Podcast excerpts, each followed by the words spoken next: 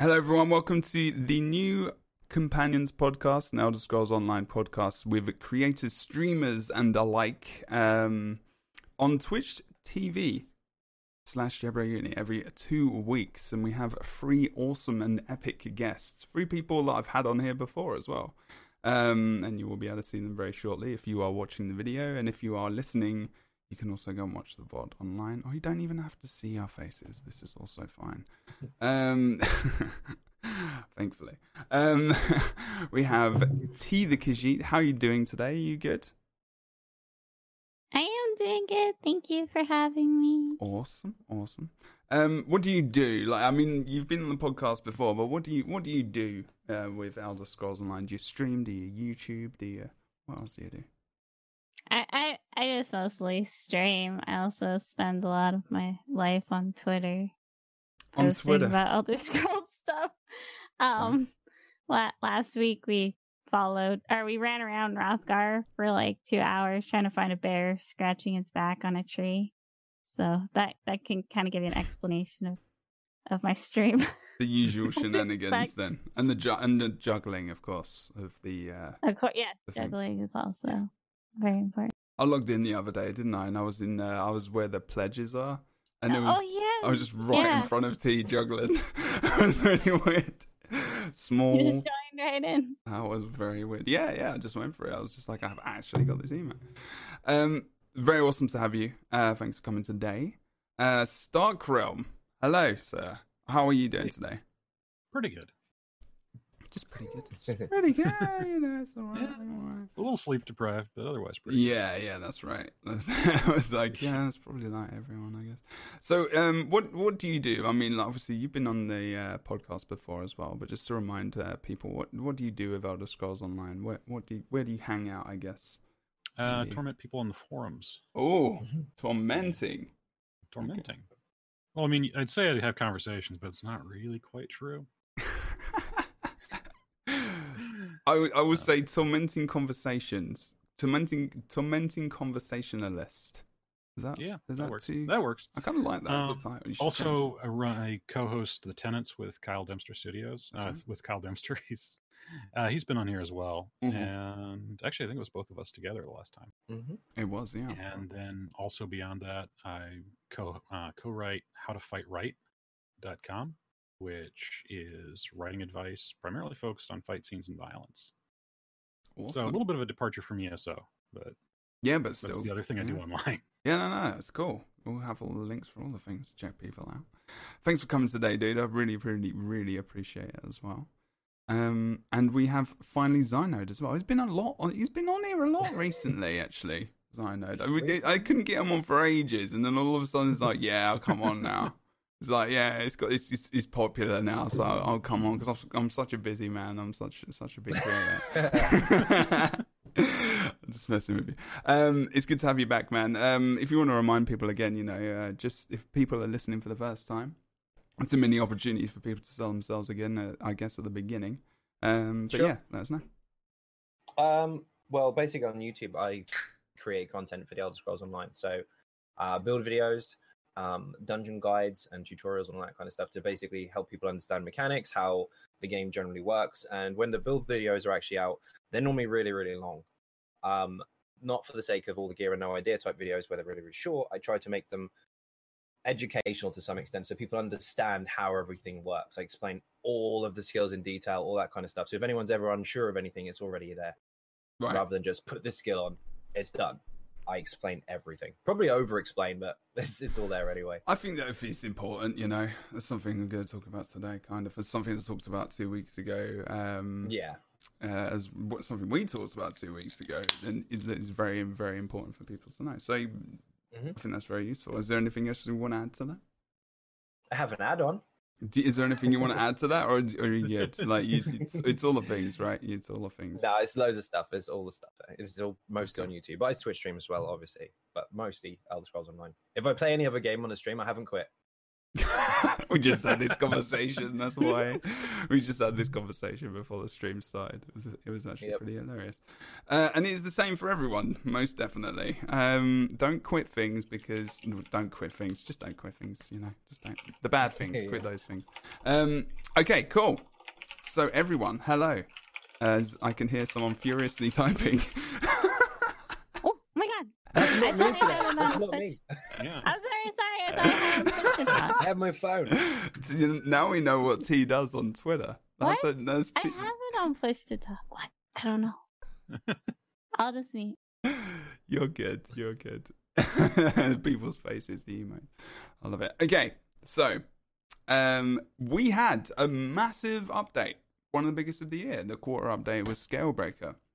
Um, it came out on last Monday, and it is a two dungeon update. So if you don't know and you're listening to this podcast, log into Elder Scrolls Online because you've got two. Actually, this is this is one thing. Um, maybe as well that I'll, just start off with to ask you guys. Um, and it's something I noticed with with the dungeon DLCs the most, other than spl- kind of a splash screen, which sometimes doesn't tell me anyway because I've got my dailies and then I've got something else.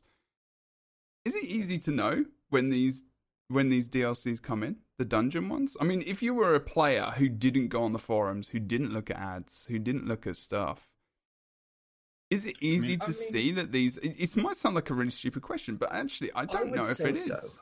You would say so? Yeah, because I mean, the obvious one is that you get a download, so that's gonna. Well, yeah. Other than that, yeah, but.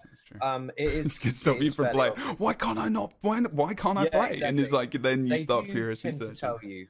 They do tend to tell you, like when you get into Mhm. the game. Um, obviously the splash screen itself, you've got the the information that comes up. Then when you get in the game, when you've logged in, you've then got the the prompt saying buy the new DLC, even if it's on ESO Plus. So you do have kind of hey, it's live now. Yeah. So that is there. But if you're Okay. skipping through information, I guess you could miss it. Well, uh, there is a problem with the landing pad or landing page that you get when you log in. Mhm. You do look at it; it's there every day, and you just start sort of backing out of it immediately, or you grab your Yeah, your yeah, you could probably just immediately out ignore it. ignore it. So, um, it comes up on the launcher.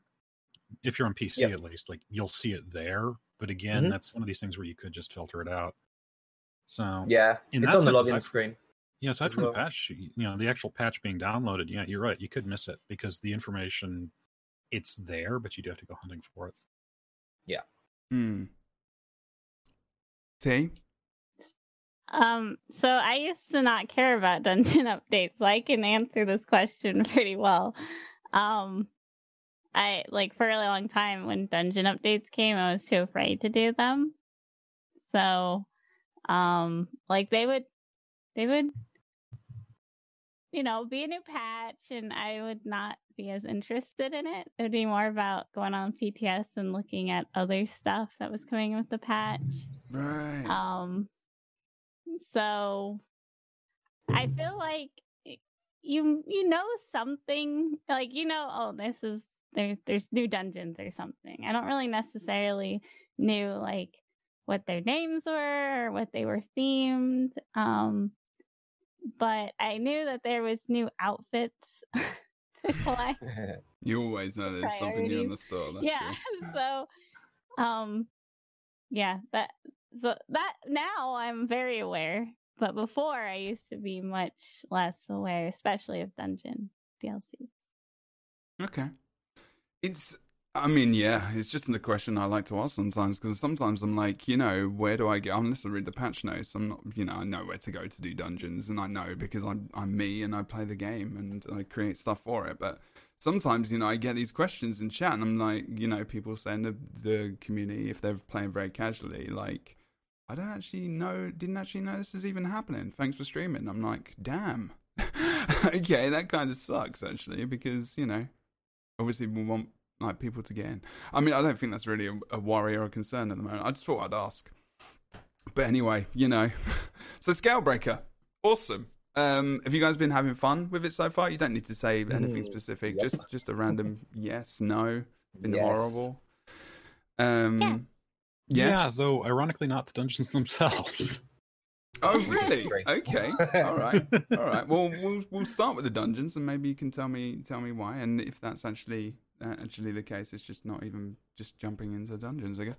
So we have two new dungeons. Uh, we've got Moongrave Fane and Lair of Maarselok. Lair of Maarselok? Mhm. Lair of I'm gonna Maarselok. say- I'm going to say that. That's correct. Yeah. That's what you Um, wrote down.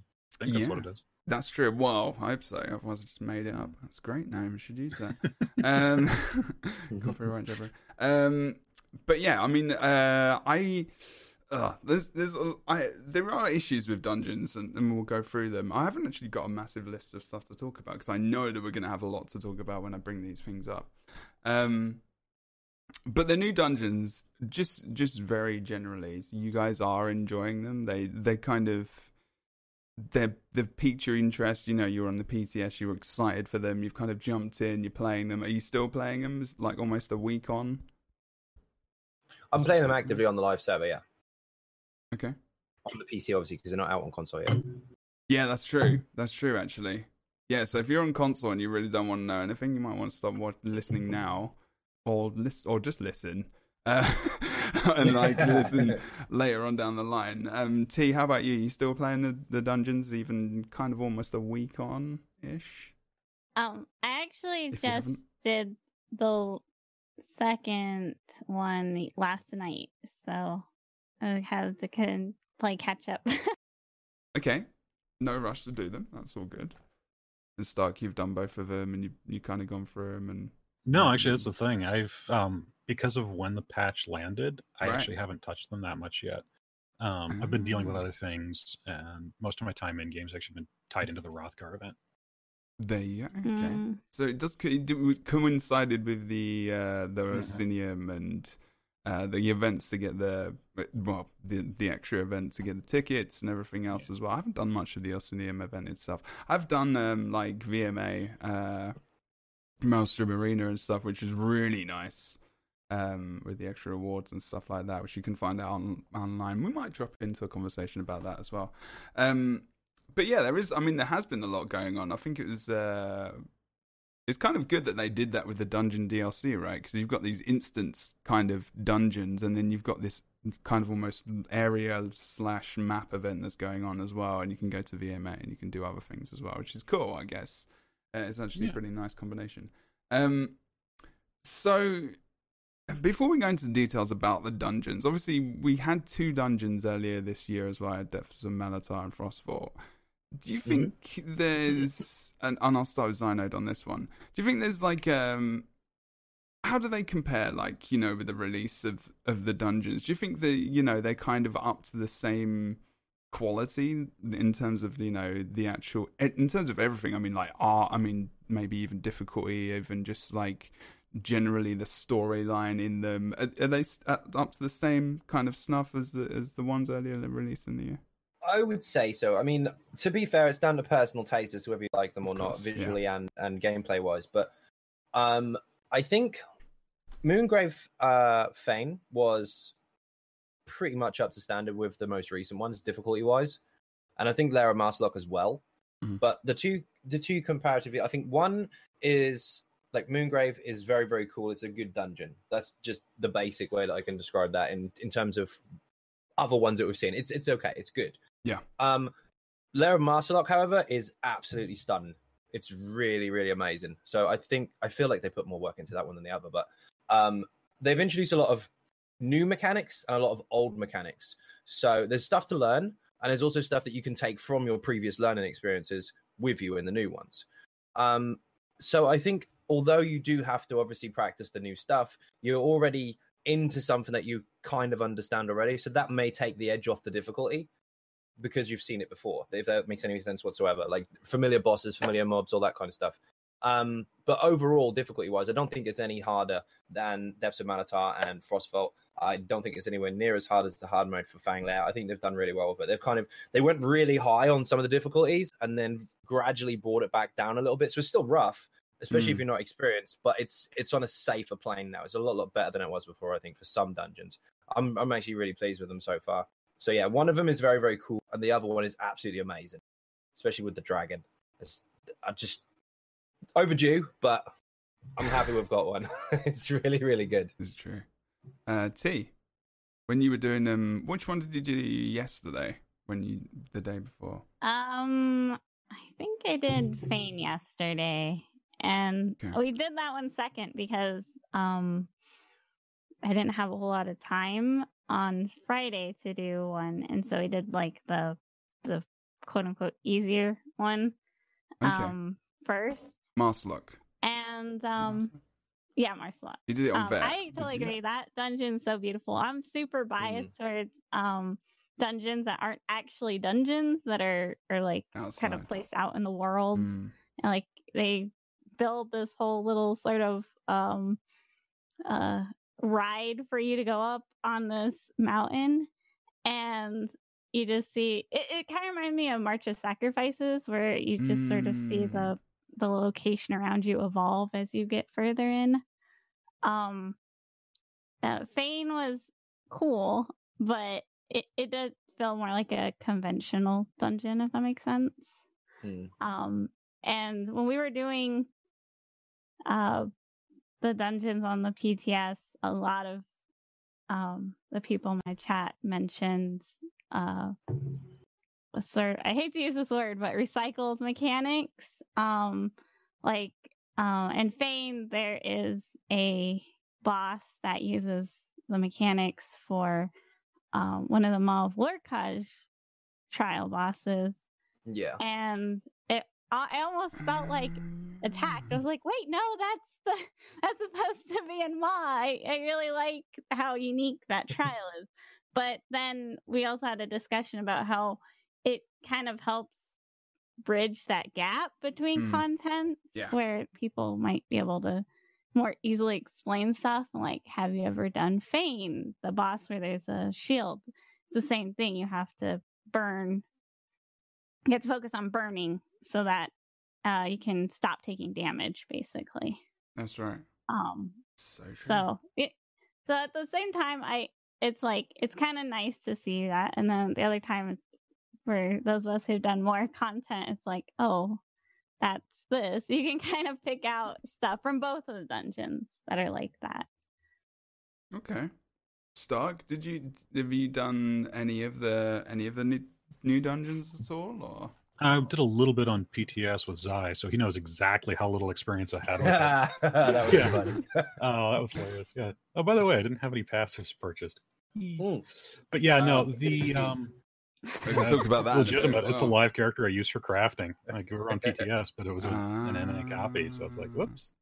Um, a couple of thoughts though that go outside of what I ran into. One is that they've continued the habit of pulling back characters from the old dungeons. So a lot of the original dungeons at launch came with dangling plot threads. And they've continued the habit of pulling characters back. So I remember Selene's back. I think I don't think there was another one, but I think she's back. Yeah, she's the main Um, one. Yeah. And then the other thing is talking about swiping stuff out of Maw Lorkhaj. I'm trying to get the number in front of me right now, and I don't have it. But it is worth remembering very few players actually ever get into trials at all, much less start completing them. So Mm. this is if, even if this is directly recycled content, it's content that previously very few players would have seen. Whereas Yeah. even with the dungeon completion rates being as low as they are, a lot of people get in there at least on norm. Yeah, I mean that uh, that's very true because I actually never did more. Uh, funnily enough, I actually did more on Friday for the first mm, time, Oh, and then I was like, "Oh, right, that okay." Now, Yeah. now I got it. All right, okay. And and I think it's actually not. It's not used at like other than that dungeon. It's not used at all. And I was like, "Oh, this is actually really cool." Why don't they use? Oh, they did. Oh, this is mm. weird. It was just a weird coincidence. I actually, more is actually my favorite trial now. Absolutely, because it's just got so many unique um, mechanics, and it's difficult. I think it's actually like I mean I don't know how difficult it is on vet, but we were all right. We were kind of maybe slightly, you know. I had a bottle of wine, but at the same time, it was like, you know, there was some really awesome mechanics in there that I was just like, okay, this is kind of cool that they're if they're bringing back something from there, maybe they're starting to, you know, try and introduce some other new stuff, and they're going back to their kind of roots of more, I guess. Maybe I don't know. There's a lot of really cool mechanics that come out in the uh, in the trials that you don't see anywhere else. Yeah, Mm. So yeah, I wouldn't feel bad if some of that stuff did start showing up in four man content when it was appropriate. Mm. It is it is nice though. I can I kind of know what know what he's saying as well, especially if you you know you're playing this as a kind of a vet and you're like, okay, oh, I've seen that before. Uh, But I also feel like in that dungeon specifically, and you guys can correct me if you're if I'm wrong. You can actually there's a cube. I can't remember what the cubes are called, but they are they Sigic. Is this Sigic stuff? I don't know what they are, but you can move the cubes right if you heavy or light attack um, and you can place them over like um, explosions on the ground or AOE and stuff like that. And that was like that was something brand new, isn't it? That's not something that's kind of around, or is it? You can do it somewhere It else. It is new, but what they've done in previous dungeons, and they, they've had kind of like guises or stuff flying out of the floor that you have to physically stand on top of and block. Yeah, This is a similar kind of idea where you do have to cover them up, but instead of using your physical self, you use a block. Um, so it's something that you can visually recognize as something that you have seen before, but you just Mm. have to approach it slightly differently. So it's quite cool how they did that. yeah, I, I did enjoy that actually. Um, that was a new flashy thing. 'Cause- and also you can you can light attack and hit it a short distance, and if you heavy Yeah. attack, you can hit it even further. And you can just obviously you want you know You can push players and out the way with it as well. yeah. Well, there was there's a really nice part on um, one of the final fights. I'm really paranoid about ruining this for people, but I'm going to say anyway. Pre-warning, spoiler. Um, where you can move. Spoilers. If you spoiler alert, exactly. Um, where you can move the block out the way, so one of the bosses take extra damage, right? Or there's a Yeah. debuff or something. Yeah, yeah. I, I thought that was wicked. You're kind of in the Yeah, middle of really this cool. fight between these two guys, like between the two guys, between the between the dragon and this guy, and he's tr- like one person's trying to kill, you know, the the main evil guy, and then you're trying to kill. Technically, I guess both of them to a degree, but even though the dragon's probably going to die anyway, and you're just like kind of in the middle of this thing. Um, and the It's story was cool just they did it. Fantastic, like of of Mm. that dungeon specifically as well. Um, but I actually prefer Fane, funnily enough, to um, Okay. to Maarselok. Um, I actually prefer Fane because of the. It might be because I didn't see the mechanic in uh, more because of the. I, I really do like Maarselok and like the outside, like Tea says. I agree with Mm. that. Um, but some of the mechanics in uh, in Fane, I felt were. I thought I when I did the vet because I didn't do normal. I just jumped Okay. straight into vet because I was like, Yeah. I know I'm not going to learn anything from normal, which we're going to talk about. No, in a you just minute. nuke it. Yeah, it's just that he's. Um, we did a little bit in Masterlock, like because it was a bit slower. Um, I, funny enough, um, and it was. I was just like, yeah, I just want to be instantly in there and just going out, I guess. But I, I just preferred it. Some of the unique mechanics. It was, it was like Yeah. the boss with the uh, with the four orbs, one in each corner, and he drains the orb, right? Um, Mm. And you have to heavy attack before like, he can he can fully drain it or whatever. Like it took us a bit of time because I like going in blind and I don't like looking at guides until I really Sure. feel like I need to. Um, and with that dungeon, I had to think a lot harder for some reason than I did with Maarselok. Even though I really en- enjoyed Maarselok as well, um, there was something more intense about Fane for me. Um, just generally every single boss, but I still enjoyed them them both immensely. Um, but yeah, I don't know. But you you just you still enjoyed them, Stark, when you did them, even though if you've not done them that much in life. Oh, I thought it was fantastic. Like Mhm. what I was running through was really great. It's just, like I said, it's been an awkward time at the moment. So that's all fair and good. That's all fair. Well, not good that you've had an awkward time, but eh, you know. life happens. it does. That's very true. Um, so we do do we think that one is more difficult than the other? Do you think there is like I mean Tea when you ran them this week, um, did you find that one was quite easy and one was quite difficult, or I thought Fane was um a bit harder. Hmm. I actually was surprised at the difficulty because I heard some horror stories on the PTS, but they usually whack them with the Nerf bat before they put them on live. Um, like originally that um that bat gargoyle boss was Yeah. terrifying. Um, as far as and and very very punishing. Um, that's the one in the outside, uh, with the blocks, right? yes Yeah. yeah. Yeah. Yeah, yeah, yeah. apparently there was there was a lot of damage That was yeah. going on. That was that was actually yeah a lot of damage. It was more than I could get them through most of the time. Uh, I don't usually heal, but that Yeah. was I was healing on that boss, and it was br- Yeah, I was healing actually. I noticed that it was pretty nasty. It's just the it's just the combination of all the exposure. If you don't like cover them, right? If you don't cover those, and then you've got like all the other ads, and then you've got these mini AoE AOEs on the ground, and if the boss turns around suddenly and just blasts and does his Kon- Kono AOE, it's it's a lot at the same time. It's a lot for actually. I feel like as a tank, you have a lot to do in these dungeons. Like you have a lot to Mhm. kind of manage, right? Um, Yeah, they've done that a lot with the last few dungeons because it was too easy to just hold block and stand still for the most part. But the new ones, they're not like that at all. There's a lot of moving around. Well. There for a while, there was also the routine of just skip the tank because you didn't need them. That too. Yep. skip the tank. Or don't even have a tank. That's all. Yeah, Some don't have a dungeons you can get away with it. Yep. in vet.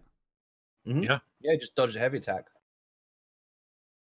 If you kill everything fast enough, then you don't have to worry. If you're running four DPS, Um, there's not a lot base game that will last long enough to run mechanics on you. Very true. Not even That's White Gold. Tower. White Gold Tower get no. annihilated. Yeah, some of the early DLCs. It gets into. I'm sitting here thinking. I think the first time they really screwed with that was actually uh, Ruins of Mazatun. Definitely. because that's I think even Cradle of Shadows you can probably squeeze without a tank if you You if can. really knows what they're doing. Okay, Yeah. It's So, really, yeah. really risky, but you can. running without a healer is risky too, but people A little do it. bit. you can just run vigor, right? I guess you can't do that anymore. Oh, you can. Well, you can. Yeah, you can. I guess you can just run it It's solo. really, really like strong. Everyone else. You're on vigor. You're on barrier. Like if you want a stam healer, you do that on a. Um, Okay. So I mean that's that's the top like the top high end. If you're if you're a new player to dungeons, you don't want to not have a tank, right? Oh no, definitely not. No, Okay. no, no. You should have a tank all the time anyway. I just wanna Just just, wanted to you know clear that up for the night. Maybe if new players No, like no, we're talking ham. difficulty. There, are, if you're extremely experienced, there's a couple of dungeons you can get away with it, but I wouldn't recommend anybody does it. Make sure you have a tank, because otherwise you're just going to get flattened, especially if you're not used to it. okay, so I then end up tanking on DPS because the tank always when dies. They've done a dungeon pugging and they get their quote unquote tank, you know. Oh god, yeah. Maybe they Well, have more experience. yeah. Oh, give them credit for. the DPS with the taunt, and that's it. no, without a taunt. Exactly. They don't even have a taunt. Like Yeah, and that, and that. that, that's the one thing that does actually kind of piss me off a little bit because it's you do see that with both healers and and tanks where it's it's clearly a DPS. They queued in pretending to be a sport, and when they Mm. get there, they Don't play their role. genuinely seem to believe that you don't need the role because somebody told them you didn't need the role. Yep. And it's like, uh, It's difficult, though, isn't it? It's, it's something to Mhm. chuck in more like Zos and like detects whether or not they've got some kind of whether or not it's a champion point or like a specific abilities or, or or a combination of abilities or something like that. I mean, in all honesty, um, I don't want them to do more stuff to make sure that's going to be something they can detect because I had really big issues getting an LFG on the Tuesday, actually, not even on launch day. Couldn't get a queue pop. Couldn't get it. I relogged. It was for a good two hours as well, actually. This is NAPC. Um, and it was a little frustrating. So as a so- solo player, because I, I like what I do is I go for maximum punishment. Everyone, um, I Mhm. pug vet. Um, it, I did exactly the same uh, with with Frostvault. Um, I took one guy, and I think there was Cyclone, um, and I just you know LFG it um, and run the gauntlet. You know, I mean, we were in six hours in in Frostvault. It was I had a ton of fun. Um, not I'm not sure many people would. Um, but uh, I couldn't do that this time. I couldn't. The LFG just would not work. Um, and I'm not really sure why. Uh, Did anyone else have that issue, or is it was it just kind of like a me? It's everyone wanting thing? to do the deeps, isn't it? It's the, there Yeah. are tanks available, but they're probably already in a group. So there aren't many that are looking for a group. That, and if the, like I said, if they are, they're already in one. So when it comes to the queue, everybody wants to be a DPS. Mm. most people that are a healer or a tank don't generally queue up anyway, so you just end up getting stuck. I'm always and also, healing, when you've yeah. got DPS, they queue up as a bloody tank when they're not one, too, because yeah, they yeah, they skip the queue and then they make up the dungeon last longer than it should anyway because they're not playing the part- particular role they should be. So on this So- day, it could have just literally just been a lack of tanks because I heal. Yeah, pretty much. Yeah, it could just much. literally be that. Um, whenever I queue up on a tank, I get in straight away, and people know Yeah. that, which is why Mhm. you get so many fake tanks because they think they're doing something positive, and in actual fact, they're just diminishing the effectiveness of the group Mm. because they're not what they say they are. I mean, Zos does have stuff in place for enemies to know what role you are. There are some physical interactions from one boss to a character that Yeah. know who's a tank, who's a healer, and who's a DPS. yeah, because if you're not force taunting them, certain they run away. Yeah, there is that. Um, and they'll go to someone who's not even in the room at the time, and you're like, "Yeah, I ran in the yesterday to like Maarselok. I Mhm. think we had with uh, Reader, Rudis, and Jin, and um, I, I ran in, and I think I was the only one in the room. And one of the mobs ran to like Rita, who's like grabbing stuff in in another room. she's, she's always like trying to grab all the gear, like gear from the chests and stuff, like two rooms away. And I'm like, you don't even know she's there. Like you, how? Like, Yeah, come on, there they man. find him. it's like, you had I the will stench of a When party about you, so they off they went. It's very taken atmosphere, like I will find you kind Yeah. of thing. And, it's like- I don't know, it was really odd. Um, but uh, but sorry, continue, Simon. No, you're good. Uh, when I did the dev tour with um, Finn and and Jeremy and a couple of others, I think Yeah. it was with Rob actually in that one. They did explain um, how the enemies decide who's what role for certain mechanics, um, and they explained uh, what's his name, the ghost in Fanglair. I can't remember his name. Anyway, the the guy with the ghost above his head, the spirit. I should know. I make the bloody guides, but I've forgotten. Um, you go make up a lot of stuff, and mate, he knows which one's a tank because that's the one he goes for at the last phase. He always goes for the tank on the last pin mechanic. That is a thing that obviously that the game can pick out, but they don't do that for the gun- dungeon finder because if they did, and even if they did have a system in place, I'm pretty sure they wouldn't tell us anyway. Because if we did know what works, people would fake it. So instead of just queuing Mm. as a tank, they'd put taunts and shit on their bar and go, Yeah. "Oh, look at me, I'm a tank." The group finder thinks I am one. I'm going to get in quick. So they have to be Mhm. really careful how they manipulate the group finder to actually decide who does what if they were ever to put that in place. They definitely shouldn't So- tell anyone. Yeah, exactly. just don't shouldn't, tell anyone. people are too quick to to figure stuff out, and they'll Yeah. they'll just use and abuse it. So. I mean, they did state that the dungeon finder is being updated, which is obviously probably for a later discussion, since Yeah. that's Q4, I think. Um, Yeah. But what they do with it, as long as it makes the queues not necessarily quicker, but more efficient in terms of people actually coming in as the roles they're supposed to be, uh, I'm all for it. I want to see what they're going to do because at the moment it is quite honestly a bit of a mess, and that's due to people's interaction with it, due to them just fiddling with it and all that kind of stuff. Not the whole problem, but it is an Yeah. issue that is kind of something we can't do anything about. I mean, if that makes dungeons are quite a good way to level as well. So there's a lot of Oh, people that come yeah, into the yeah. game, they get to level 10, which you can do quite quickly, and they Mhm. want a DPS. You know, everyone wants to do damage. I mean, there there isn't much incentive to really be a healer or be a tank unless you enjoy doing that kind of thing. You know, yeah you have wanna- to like doing it it's that's Yeah. not like uh, uh it's difficult like some some dungeons and some trials mechanics are very very rewarding if you're a, a good tank or a good healer and you can can do everything that you're supposed to do efficiently it, it actually does feel really really rewarding just like a dps hitting high numbers does but Yeah. for some of the older stuff you just feel like you just stand there holding torn. and if you like being a tank that's great but the majority of people generally is a little don't so those ones for them are boring yeah Mm, So, I've, I've like just it's got better but that. the old ones are a bit Yeah. Also, when you are leveling, this is just as a tank when you're leveling through, um, the content you hit takes a hard turn at level Oh, definitely. Yeah, yeah, yeah. Because suddenly you're getting put into they're normal, but you're getting put into the DLC dungeons, and you're getting put into the the DLC dungeons with the same people who are having difficulty clearing base game dungeons five levels Yep. ago. So it's like Ah. there, it just turns completely pear shaped right there. So I mean, yeah, it's massive difference. on that point of like difficulty as well. T, did you play the dungeons on normal or vet this week? Um, yes. so, um, for the PTS, uh, kind of going back, I got stuck in the queue on the PTS the first day. Right. I couldn't find anybody to tank. We tried to look in chat, nobody had it downloaded. So we, I don't usually do looking for a group, but I did. And we sat there for an hour I Mm. think, and we had all three other roles. We just needed a tank. We couldn't find anyone.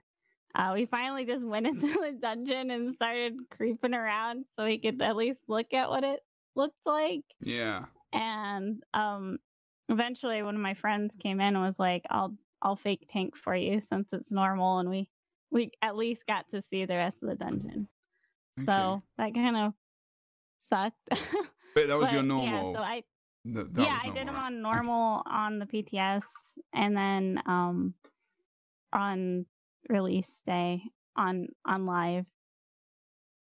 Did you do it on vet or did you do it on normal? Sorry. I did I did on normal on both release days for PTS and Okay. live, and then I did them on vet um Friday and Saturday this. Ah, cool. So you did. Okay, good. I'm just trying to make sure because this question is is relevant to that that fact. Um, Stark, did you manage to get to play them on normal and vet as well? I Uh, I have not tried either of them on normal. On normal, but you. But I've not you- tried on normal. yeah. Okay, so vet is just you just go Just straight to vet. Yeah, so my only experience with that was going in there on vet and Sai being a, a sadist. Yeah. And- oh god. Yeah. Well, I mean, that's what that's what I did.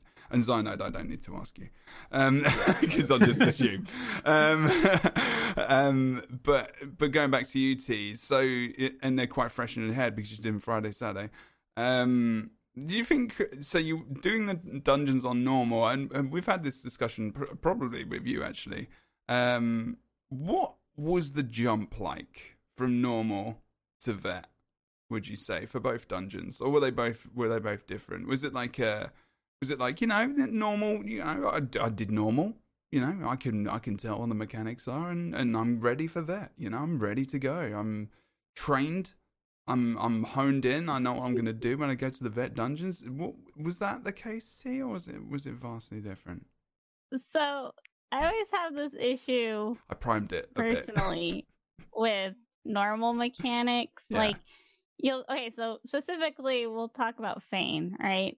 Um you go in and you see these little like things on the ground and you press a button and this energy comes up and you're like, oh cool, I have no idea what this does. And so you start playing around. And a normal it's almost impossible to figure out what is going on because Yeah.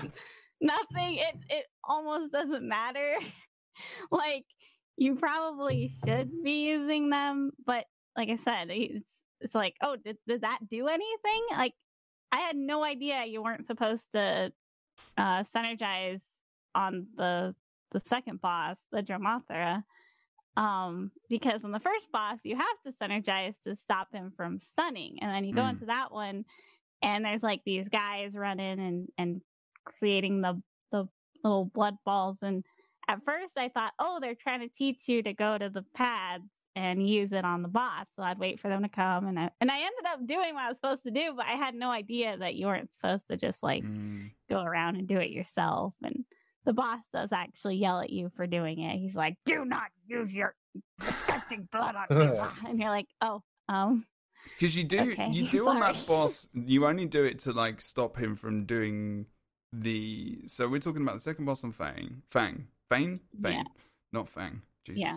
Um, and you're only supposed to like heavy attack the orb once, right? When he's trying to channel it, like that's the only real time when you do it. Is that is that right? Like maybe you uh, maybe I'm not clear about that. them basically, or Yeah. else he he Gets uses strong. them up. It's like little sacrifice guys that come out and hmm and die, and then you and then you heavy attack it and make it go away as quickly as possible. Poor guys. But but you felt like um, in that dungeon specifically, you didn't really learn much from normal to enable you to be prepared for that. Would you say?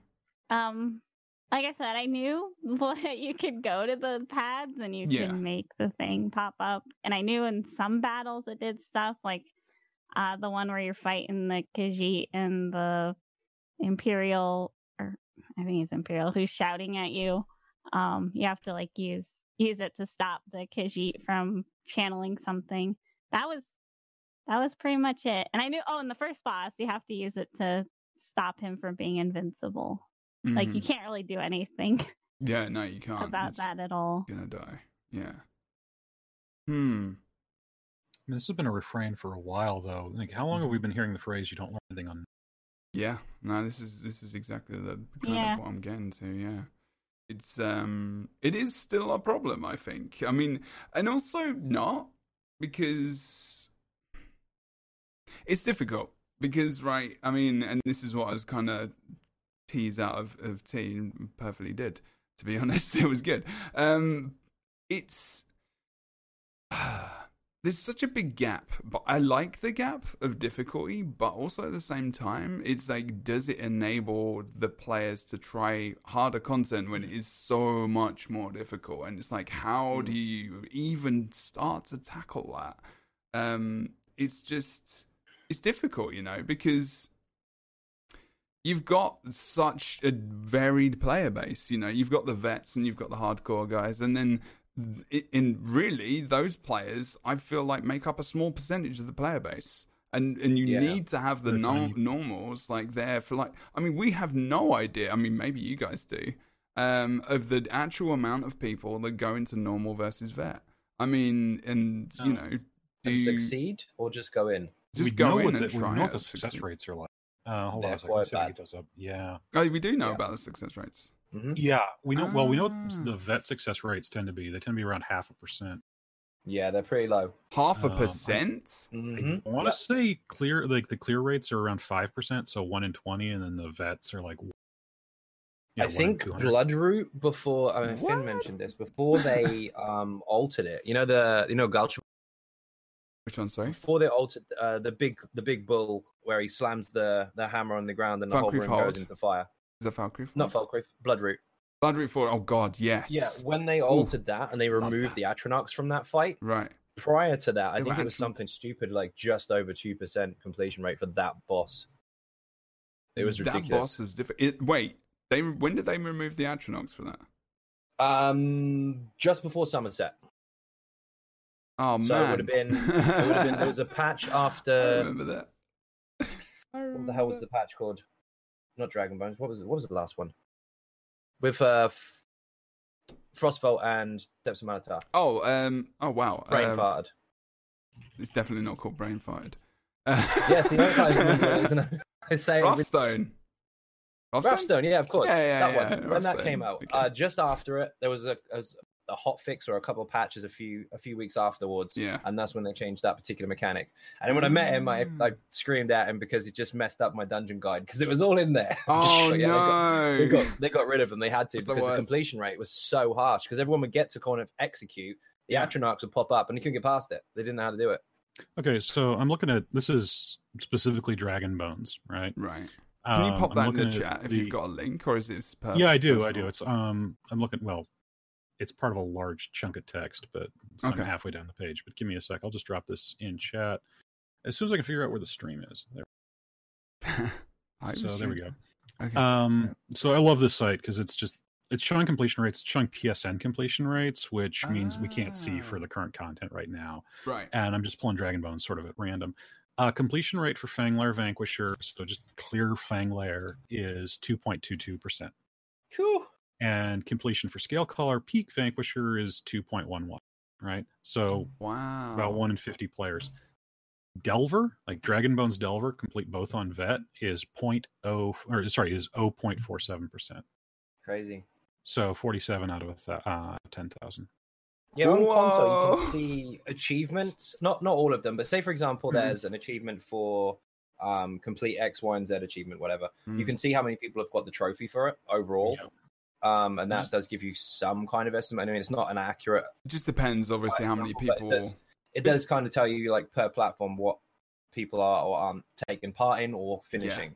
Yeah, Yeah, yeah. I So, I, wanna mean, say some of the it could be for not trying, but some of it could be Mhm. just I want to say before the later. before the change that Zai was just talking about a minute ago, I want to say Horns of the Reach Delver was like 0.2 percent. It was it's up to 0.4 uh, 0.48, but it was lower. So like, yeah, if there's a trophy associated with it, you can put PSN data and actually get the numbers, and Yeah. so you can get an over look at like how much the player base does that stuff. And Yeah. that's Some- also why I mentioned earlier, like very few players actually do trials. Um, Some of these things it's hard are to amazing. gauge, isn't it? Because some of it, if you look at completion rates, I mean, Mhm. what are we looking at? Are we looking at um, actual attempts versus completion, or are we looking at the community No, as a whole? pl- community as a whole. Yeah, and in that exactly. case, like I'm looking at halls of fabrication here. Completion rate now for that is 0.97. So almost one in a hundred players actually clear uh, halls of fabrication on normal or vet.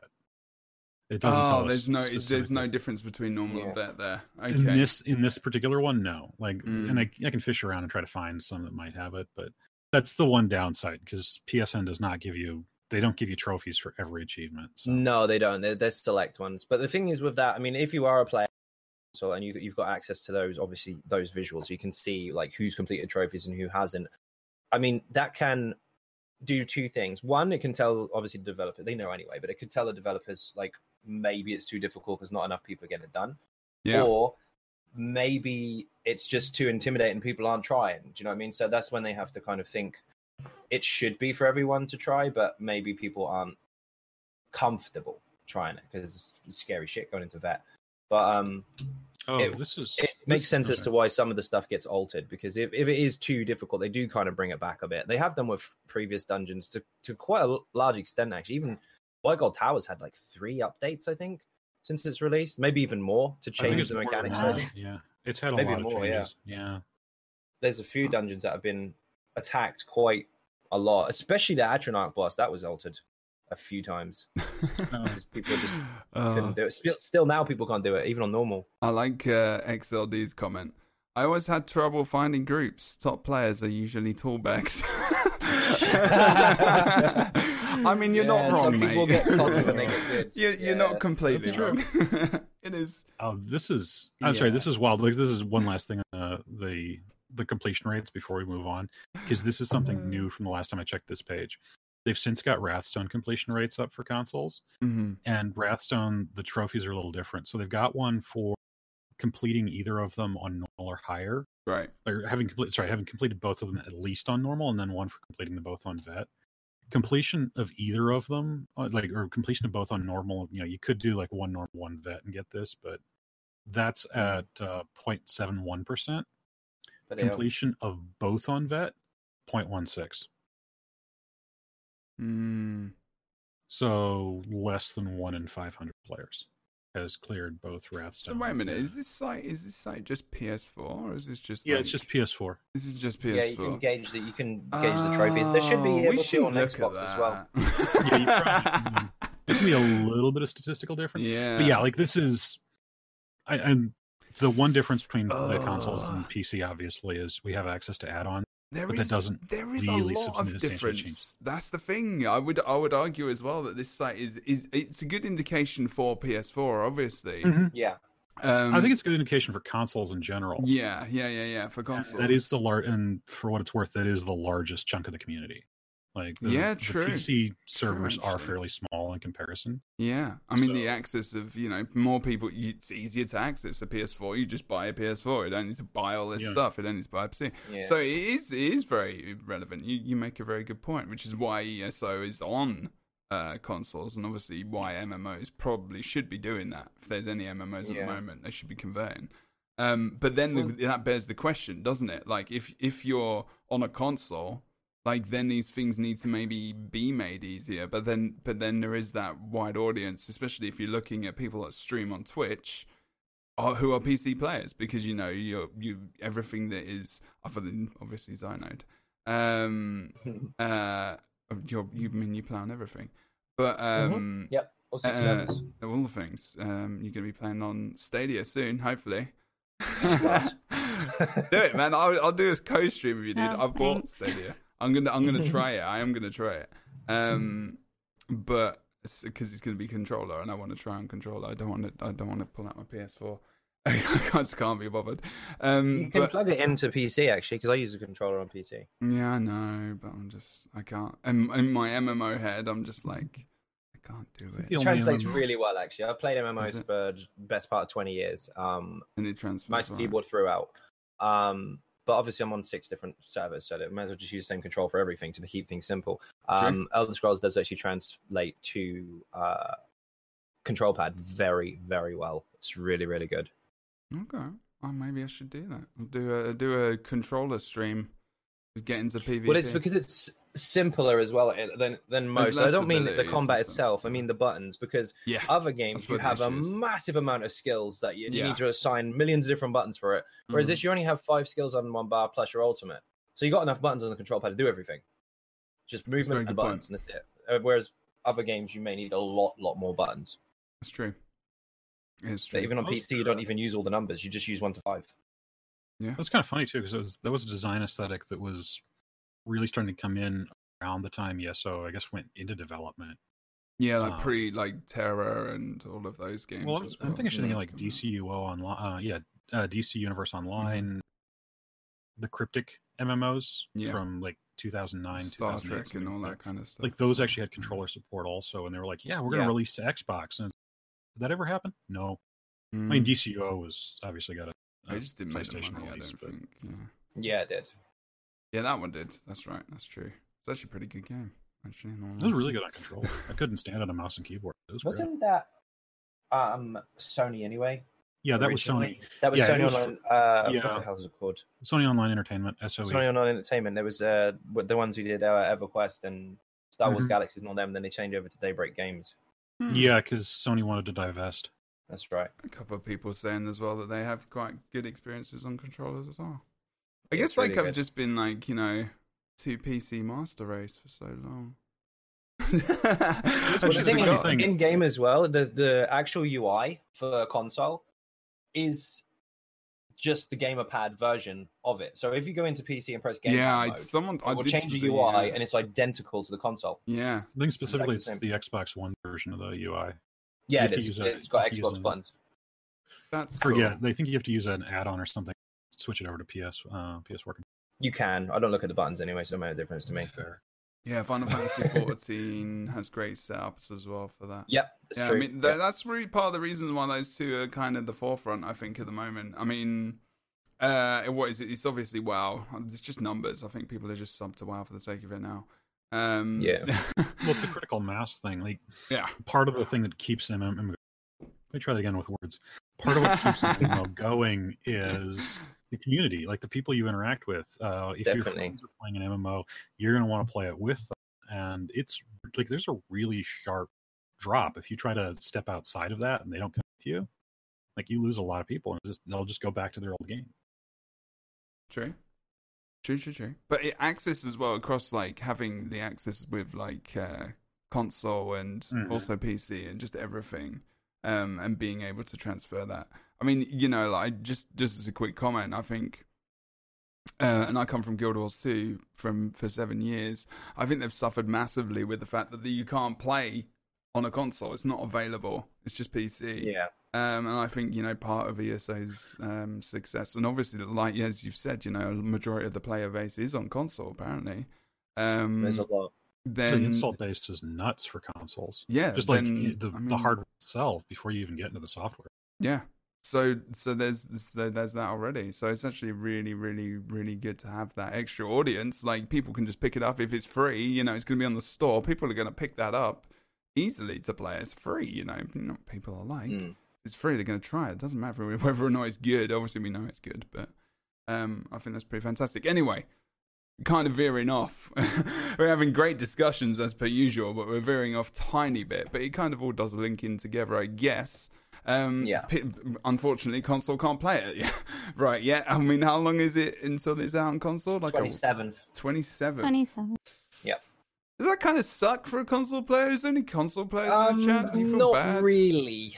Not really. I mean, it is a little bit annoying because you can see everybody else has got it and you haven't. But when the patches get released, they do tend to come with with some bugs, whether they've been on PTS or not. Right. And generally, just Mhm. after the release of PC, they do tend to have a hot fix a week or two after the release. Mm. And usually on console, we kind of get the fixed version of it. Although they'll still have some bugs, don't get me wrong, but they any ones they can iron out really, really quickly. Yeah. We tend to get it with our patch on console rather than having the PC one and having it broken for a couple of weeks and then fixed later. So we do get the the newer state of it. So it's it's not necessarily a bad thing in that respect. But again, it's down to the consoles themselves, isn't it? How often uh, Microsoft or Sony will let you upload stuff as a franchise or as a game development company. So there's only certain Yeah. times that you can do this kind of stuff. um, depending on your. So it sounds uh, like you know something that I, uh, some of us may not know there. Yeah, it's, it's like some games uh, have agreements to upload stuff at certain times, and others Right. have different, different stuff as well. And you kind of have to not have too many uploads too quickly because they don't like it, and then it'll break, Okay. and then all that kind of stuff. So it's good that they do delay it a little bit. So constant and updates is literally updates. so they they can't have constant updates, so they need to be really solid in in their production. in Yeah, of- exactly. I mean, so say for many things being example. Okay. one upload on Sony, they they they let you have one every four, uh, three or four months or something like that. Just say for argument's sake that was allowed. Maybe Xbox don't agree with that. Maybe they allow or disallow certain timeline as well. They have a different setting, so they've got to kind of match everything at the same time, so everyone gets a release roughly the same time as everybody else. Otherwise, Yeah. it could be all over the place. Um, but yeah, essentially, we get a, a slightly more ironed out version of it once it comes out, but we do have to wait a little bit. So it's Yeah. it's hit and miss, but it's it's also for the better because otherwise we just get a broken patch and everyone would complain. Like I, I guess to a degree as anyway. well. Like if they're if they're just a console gamer and they're not really interested in the PC anyway, then they're just probably not even going to know. Well, yeah, in all that, honesty, yeah. I guess they're probably not really that aware. I mean, I, I well, always they've also they've also gone with the thing with the boxed releases, like with, with Somerset, with elsewhere, Mm. that they sync the, the box release up. Like they'll have Yeah. early access, put that in scare quotes, um, ahead of early uh, ahead of the release on PC, but Mm. the official shelf date's the same. So if you're on console and Mm-hmm. not interacting at all with PC or with the forums, you wouldn't know. You'd be like, "Oh yeah, no, it comes out on this date." yeah, exactly. Yeah, that's true. Okay. Box release. Why have you? Box why is. T titled? All right, so T's just put box with in quotations released with a with an upset emote. Is that your? Is that an upset or is that almost yeah sad cat? What what I are you sad about T? Sad because yeah, we didn't get a collector's edition I for know, elsewhere. right? That's- Uh, I well, really this, wanted one. this is something clever though. Um, one of the problems for MMOs, especially something like Guild Wars, is how do you put a put copies on the sh- on, literally on physical shelves? yeah, And with ESO, where they're turning around and they're putting out the chapters as retail releases, it lets them keep sneaking out of the market. And you see people, you'll, they'll come into the streams, they'll be like, "Is this a new game?" And it's like, "No, this has been around five years. Mm, Yeah, But it's just hit shelves again." yeah. But like, I guess uh, with what T is saying, like with a special like collector's, yeah. I mean, yeah, the Yeah. collector's box edition with a statue would. I mean, I think I get. I don't know how many people. I mean, maybe we all probably would have got We that. could have had a cool dragon statue. I know, right? they could have. Yeah, they I would have been. So I gotta think that this had something to do with the '76 foul. I know. I was trying not to say it. Really? yeah, I oh no, no! You, you guys are allowed to say that. I mean, we're, this is a podcast. We're being, we're very respectful on Uh, here. Well, no, it's that, um. But like, So '76, there was the screw up with the bags. The it was the collector's edition just was not in the condition it was supposed to be.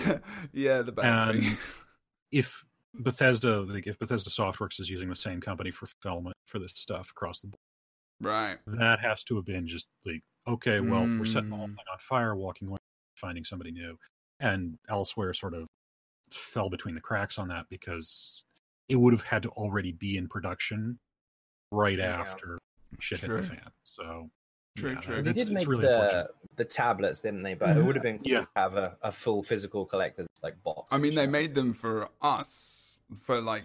You They those are did for have retail. some limited ones too. There are some limited ones. They're slightly different. They're not as Ah. heavy, um, and they they click together. It's got like a magnetic type thing in it. They have magnets. What? I didn't see this. I know. Yeah, I those know. are the ones you got. I got the one No. with. I've just got the stone tablet, man. I mean, The resin one. Get it yeah, out. there's a there's I've a got that, it's lighter cool. one which you could buy. Um, I it think was they had sixteen wow. bucks. It was a sixty. I think it might be right there actually. sixty bucks. Sixty or eighty or something like that. Yeah, yeah. there was like two thousand of them or something stupid. I don't think there was that many. Damn, time think to you email Gina. I know if you think. still get them. Really cool, but hard to justify. they kind of said that they were gonna bring out like different stuff like the tablet to replace the collector's edition Mhm. but the problem is is that for people who are not in the us it Mm, makes it that's true. ridiculously expensive Yeah. so they were trying to say oh well we don't want our most loyal customers to have to buy the game over again just to get something.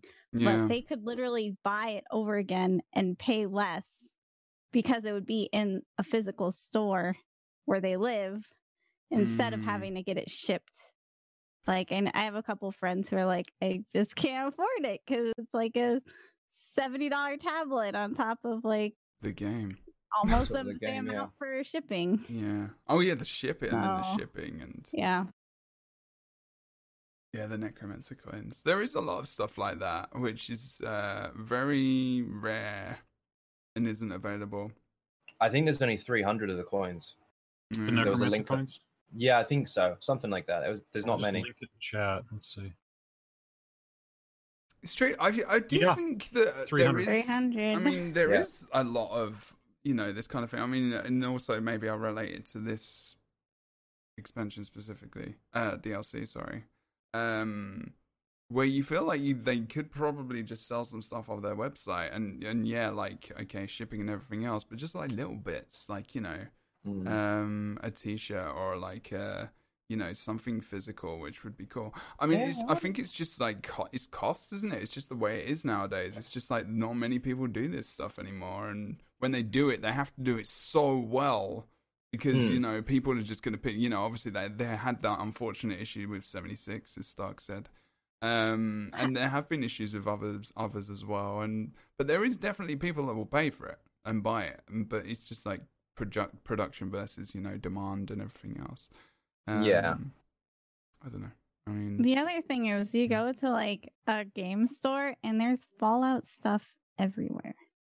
Everywhere. No matter if there's a Fallout true, game that's been out for years or one that just came out. And uh, we actually did complain a little bit about that. Like, why don't we have any Elder Scrolls gear in these stores? Like, I want to buy Elder Scrolls stuff locally. I mean, like this this T-shirt. I mean, funnily enough, I'm wearing an Elder Scrolls T-shirt. You know, they did give out. What was it? The codes, right? Where you could put the codes in Mhm. into the website. I think. What, how did, could you get those codes? Was it just through streams? I can't remember. Or you could do like. Do you remember that website that went Um, up? I think it was I remember it. Uh, do you remember what it was, I? Oh, we we had um some giveaways to do, Yeah. so you could get them through that while they were There being was produced. other ways people could. Mine was the wrong bloody people could buy size though. It's too small. Aw. so I gave it to the missus instead. That's all right. Wear it. I thought that. Uh, I thought that shirt really was good, actually though. up through a forum thing at one. there was, I think, um, there was like a limited period of time where you could get them. Mhm. Um, and So if you had the code, yeah. you could get it. But if you didn't, then it, it was up for like six million dollars or something. yeah, it's actually really Oh yeah, by by that's the the- right. Because the discount code I wouldn't think change it's the called- VAT I don't tax. think it was free though. No, it was no, like there was Like, bucks. there was some thought it was You could buy it for twenty dollars, I think it was eventually. yeah, something like that. but there Yeah, were some Yeah. giveaways from Zos for Yeah, it. I gave one away to someone. I think they're here actually. They might be. Um, but yeah, I mean, there there was that that you could do that. But again, it was a very limited thing. I think there's there is definitely uh, something there that could be done. For It was a competition initially, wasn't it? It was uh, a t-shirt design That's type true. competition, and that was the the outcome. That's very true. Okay. It's really, really, really nice though. Really good print. I'm just like, how did we get onto the conversation?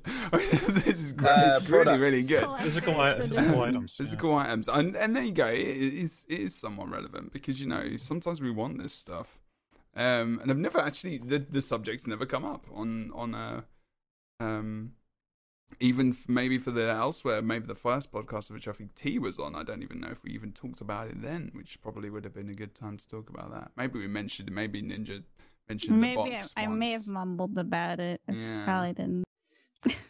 but it wasn't like a strong like yeah we didn't have like a strong maybe just because there was so much stuff and we were excited but then in the aftermath we're just like you know i kind of want a dragon uh, you know who doesn't I just kind of want a dragon. That's all. I mean, there's always the Alduin statue floating around.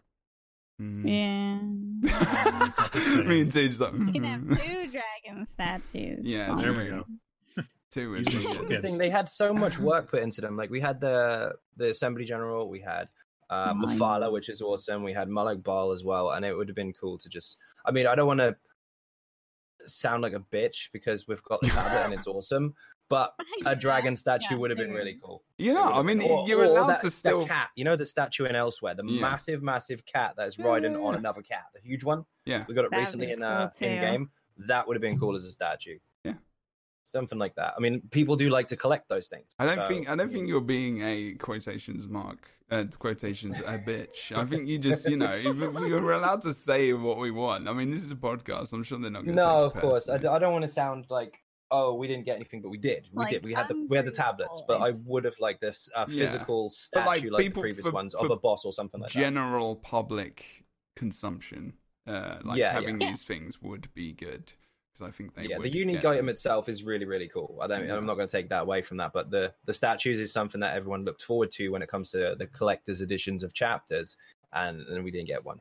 Mm. Um, maybe on a business side of things, they're not doing so well. Who knows? I mean, it does cost a lot of money to be able to produce stuff like that, but it, again, it's something that we look forward to, and yeah, we yeah, get I mean, it could just be not worth it at the end of the day. I mean, it we- might be because markets digital products are obviously making a lot more money. So Yeah. I mean that's a different side altogether. But it is it is a fact Mhm. that we're actually going into a situation now where buying physical products is something that some people still like to do, but Maybe economy they're wise, old people. I So don't much know. of it online. This shops are shutting down all the time. Yeah, I mean, where do you sell this stuff now? Like, where do you sell it? It's all online. Yeah. Like, you just you're still buying it online. I mean, GameStop is in massive trouble now as well, and that would be one of the in America. That's the place it would go to. You know, a physical place. Otherwise, should- there's not really anywhere else that sells games, as far as I know, in America. I mean, I'm not American, This but I've been here for. This three is a weird sort of digression, but it's actually was a weird experience recently. I picked up Division Two for my significant other, and found out there is no physical PC release. Oh, you Oh wow! Buy the serious? box. There is Yep, not. yeah. And you, oh, in that's the same with Fallout 76 as well.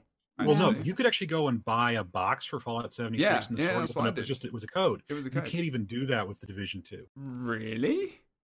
Really? Jesus. All right. Why? Yeah. Like if it was console, yeah, you could buy It's not console, worth it. Just Yeah, not but- even yeah. worth like producing the paper for it. I mean, Yeah, it's, like, like, it's- literally it's the box. I mean, that's what it is, isn't it? Because all the boxes are just boxes. They just, you know, they've got the box. They slip the paper in there and and chuck the code in, and a, It cuts production value, uh, costs down, there, doesn't it? so Yeah. crazy. Because then you don't have to pay for all the physical products. You don't have to get them printed and produced and sent out and all that kind of stuff. You, get just to here's a code, use- goodbye. You get to use Origin and Uplay.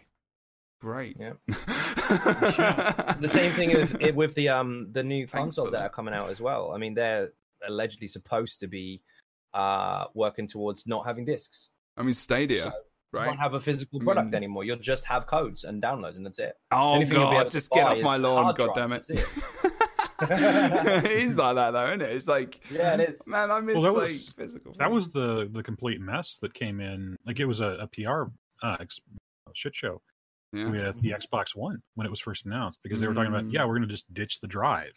Yeah. because it'll be always online and that entire. I was it wasn't Kaplan. I can't remember who it was. The the guy who was it's like the just deal with it tag that became a meme.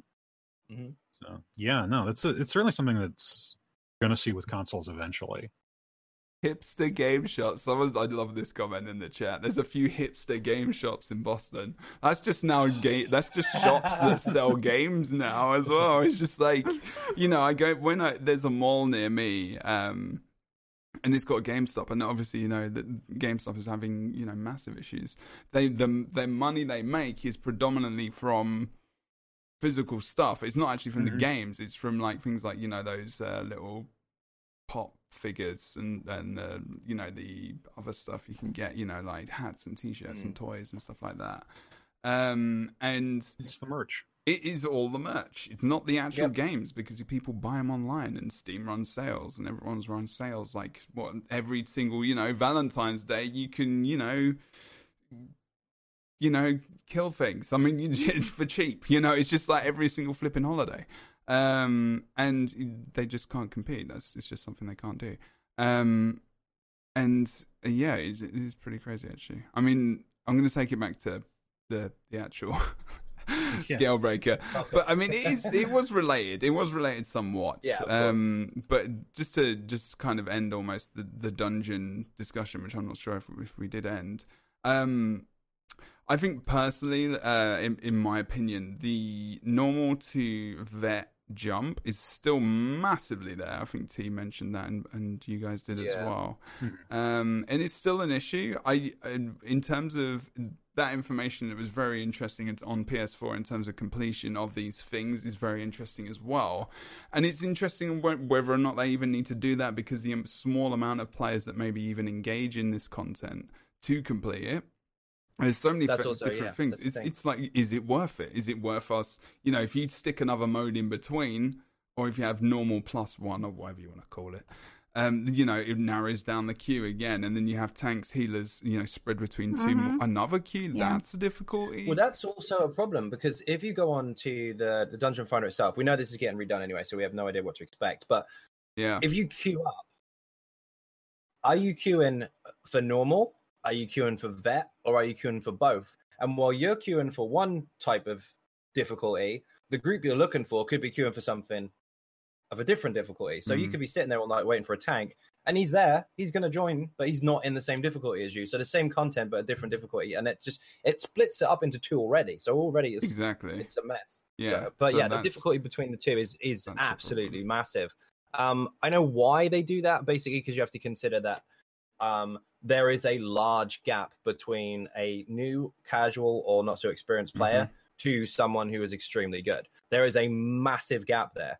And so they have to accommodate for both. But Yeah. yeah, if you are just playing the content yourself and you are somewhat experienced, going from normal to vet, there's no, there's nothing in And that's- at all. and I guess- it's ridiculous. That's also the part where you have to say, you know, you have to kind of take part in the MMO. Part Yeah, of the exactly. RPG, and you have to you have to Mhm. secure yourself.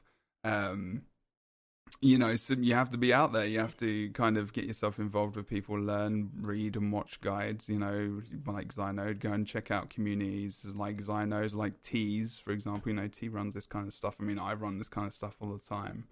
Um, where you can, and, and I would say if you're listening to this, because this podcast for for some reason it starts to pick up quite heavily, especially with new players. Mm. Um, that you know, I mean, there'll be, I will, there will be links for these people that you can check out. I mean, uh, and you know, seek the forums. I mean, I know you know it's not the greatest place in the world. I don't think there is any game that has the greatest forums in the world, but. Funnily enough, I think ESOs are actually some of the best, even though you know it can be a bit of a fire sometimes. Um, Yeah. But I think that's just forums. But they are actually not too bad in comparison to a lot of other MMORPGs and It just games. Um, the thing with the forums, with ESO's forums specifically, there's a lot of people who are quite happy to help, Yeah. and there's a lot Yeah. of people who want to throw a tantrum, whatever was changed recently, no matter how insignificant. Yeah. And just learning to filter between those two, because if you've got a problem, you go to the forums, you're going to get help. You're also going to get people to say some pretty inflammatory stuff, yeah. not help you at all, but you're going to find help there. So Yeah. it is good for that. It just also has some people who, Just have to to get off the idiot trains. yeah, I kind of feel like uh, Rav's kind of suggestion because this has been my suggestion in the past. Like, if people just want to see stuff and witness the stuff, like the trials. I mean, I know that's like it's, it's off topic again, but I just wanted to mention that. So, if people do want to get into trials and stuff, they could be like a actually Rift. I don't know if you guys played uh, you guys played Rift at all. Very briefly, I didn't really get into it that much. So good, such a good MMO. They they messed it up with uh, pay to win and all that bollocks, but Hmm. um i was very sad when the, the day they did that but like having uh like uh, they actually did something very clever where you could go and do the raid as yourself you just just you it was just a smaller version the the bosses were still the same size they were still there they had a s- inkling of the a sprinkling of the mechanic and you could just go through the story uh, and you could understand and get the start um, not get the gear obviously because that would just be ridiculous but you could experience the story and everything else and, and you could do it just as a single player um you know i mean obviously imagine having single player dungeons in eso it would just be completely ridiculous It Um, would be. but for trials like to experience that kind of stuff uh, but then again then it's saying you know maybe you don't go and find that group of people. And and i think this has just always been the issue with mmorpgs you know lfgs do you even have them? Guild wars 2 doesn't even really have an lfg it's all manual lfgs Hmm. like there's just groups formed by people in the community. And i actually think that's very detrimental um, to trying to keep a scene alive because you really do narrow down uh, the control and and the um, uh, the specifics for who you let in, you know, and because people are like, you know, I need this evidence that you can do this, that, the other, and it becomes, it can, it does fuel this kind of elitist attitude, um, which you know I feel is is very alive in that segment of that game. Um, Yeah. and with with you know ESO, I mean trials and stuff. It, you do just have to go to kind of a map, and almost you can get into them. You can go to like Craglorn or wherever, and you can just do it like kind of uh, LFG or whatever um, and it's pretty easy. But you know, LFG in ESO is is is pretty good for what it is. It's difficult to get into the newer dungeons sometimes, like you say, because everyone wants the damage, and that's when all the damage dealers come out. You bastards hugging the queue, and you're not even hugging it. You're not getting in. Um, well, and if I've got a choice between queuing in as a tank and in new content or finding people I know and running with them, I'm not going to go in with a random queue. No. I've got enough pug horror stories already. I um I really love doing them. I think it's just because of the content though. For the stream, I'm just like I know I'm gonna have at least six hours of a stream when I go and do a pug dungeon. It's just I, like bug to. all the time.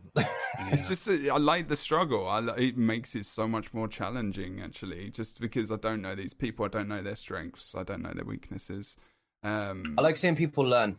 Mm, yeah, yeah, I, I just achieve. like learning as Yeah. well. Like that's part of it. yeah, me. the best runs are where they're where you're working with people and they're actually learning. The ones that the, the ones that really turn me off at when I'm in there as the tank and I'm pulling 50% of group DPS. Yeah.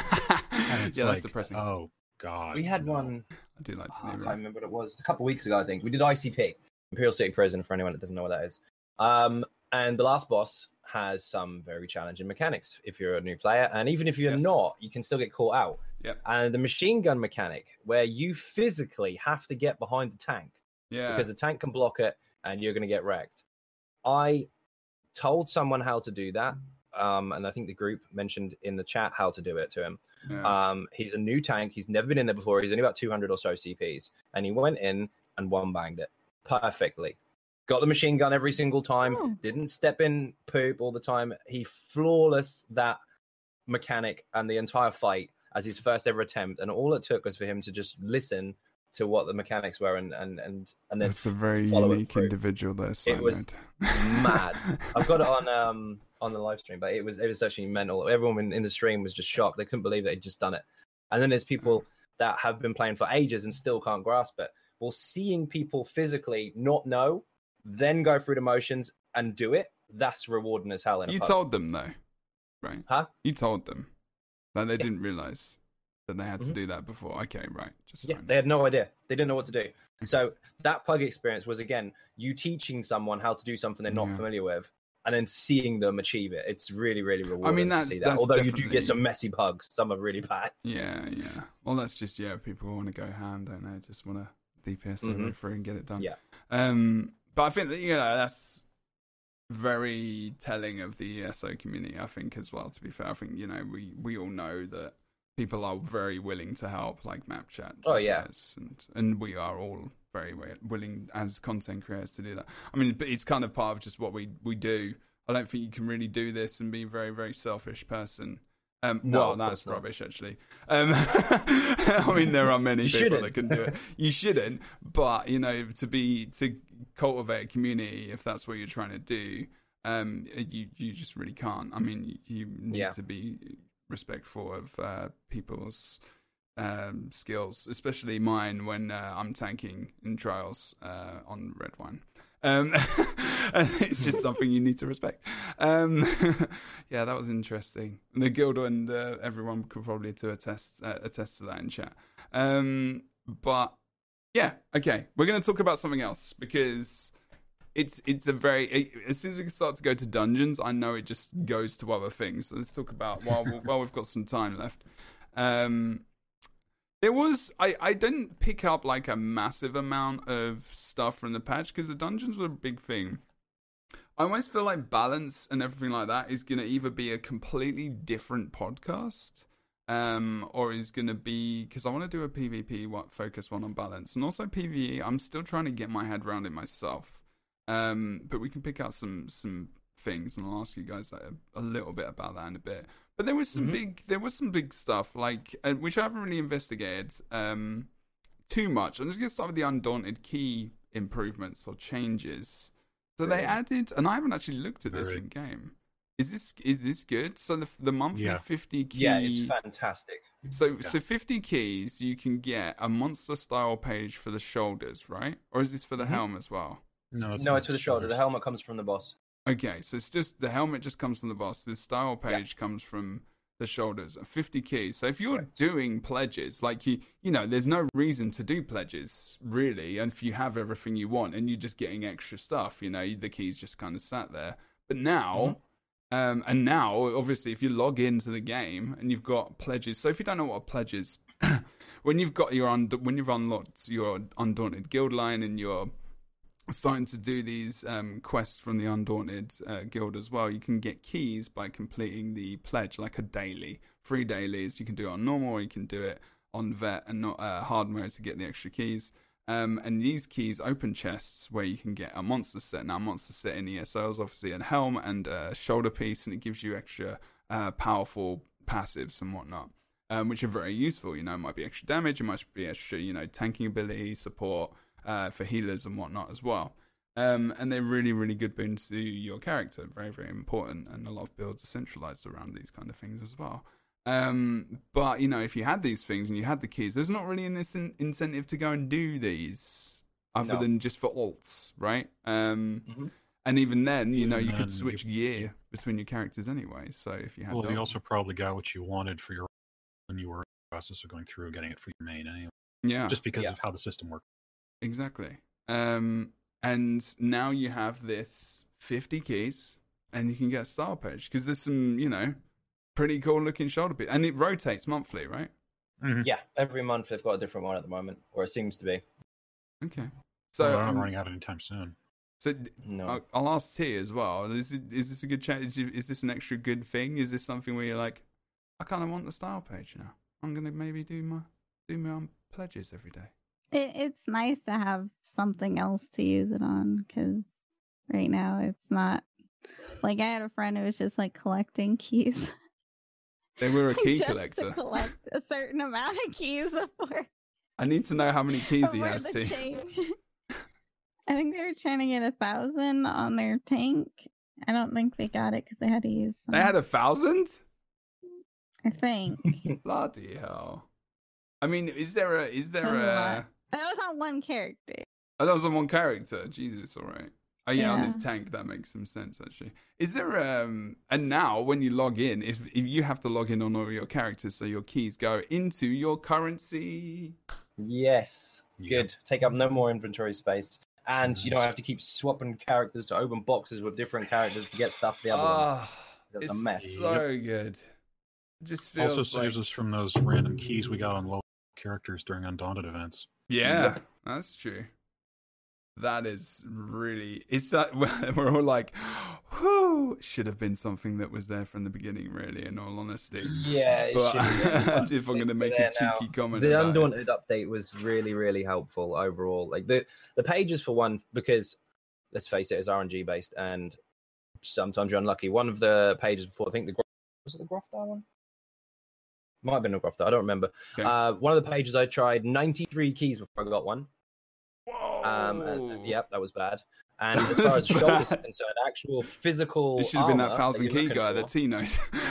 He's Yeah. like seven hundred and forty-seven later. I've got that. fucking- You know. You know the Stonekeeper set? I Yeah. tried to get the shoulder for that for my tank, and I wanted a heavy one.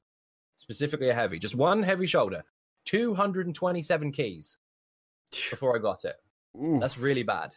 But now, obviously, you can just flip a coin with a couple of extra keys and have a much, much better chance of getting them. So, what they did with it is really, really good. Interesting. We you were on this podcast before and we had this conversation, didn't we? Maybe Mhm. was it Yep. with Star? I don't know if it was with Star. yeah, it or- was. I think. Yeah, I think it might I have think been. it was we with were- Stark and Kyle. Yeah, and we were talking about at the end where you could buy, Mhm. like Mhm. the um. I'm, I swear I've had this conversation with Tea as well. Um, like maybe buying like uh, the shoulders or something. So they've they have kind of done something now because they you can get a coffer for five keys, right? Yeah, it's Yeah. five keys and it's a 50 50 from whatever dungeon box you buy it from.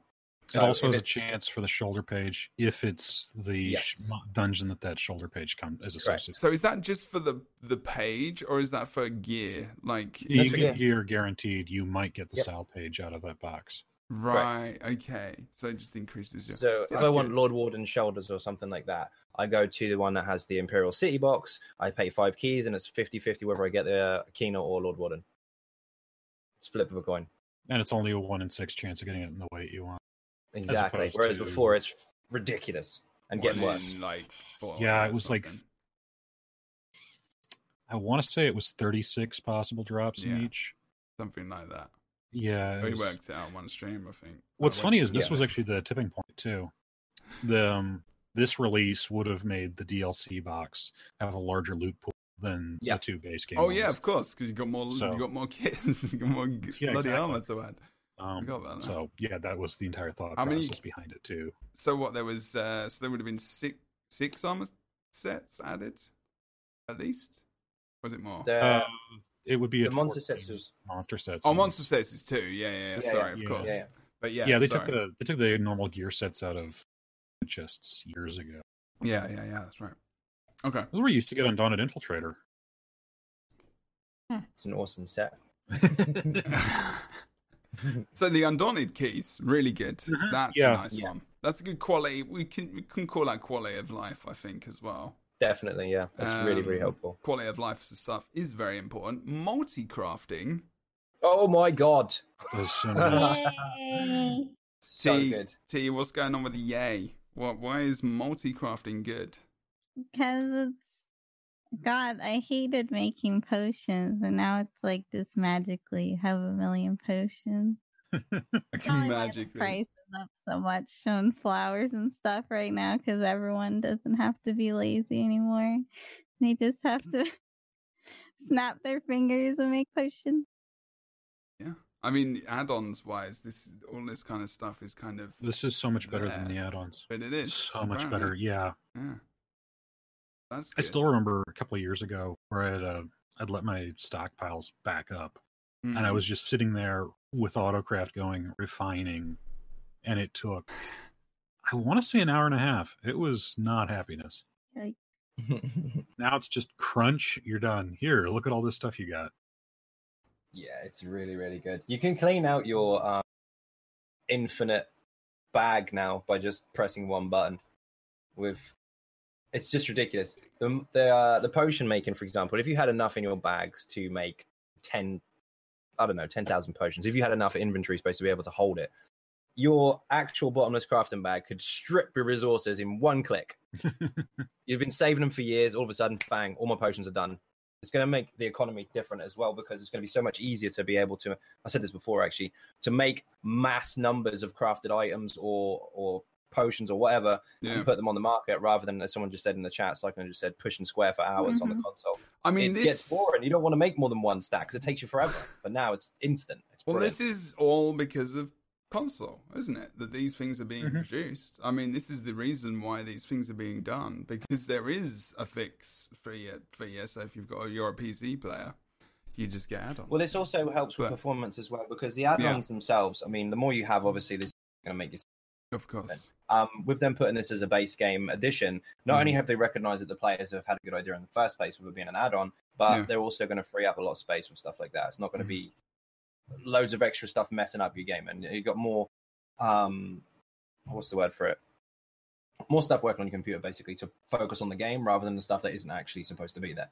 It's- also, your net traffic. Because Yeah, ultimately, well. when we get down to it, this was still an automated system that was pressing E or pressing, well, yeah, pressing E every Mm-hmm. Yep. couple seconds for hours on end. That's all traffic that the server has to deal with, as opposed to, Yeah. yeah, just And you could Just tell that, all of this. that lag when it came through as well. It was like, you know, Oh, yeah. doom, uh, pauses for a second, and then he kind of continues on, and it just keeps doing Yeah. that, especially when you're streaming.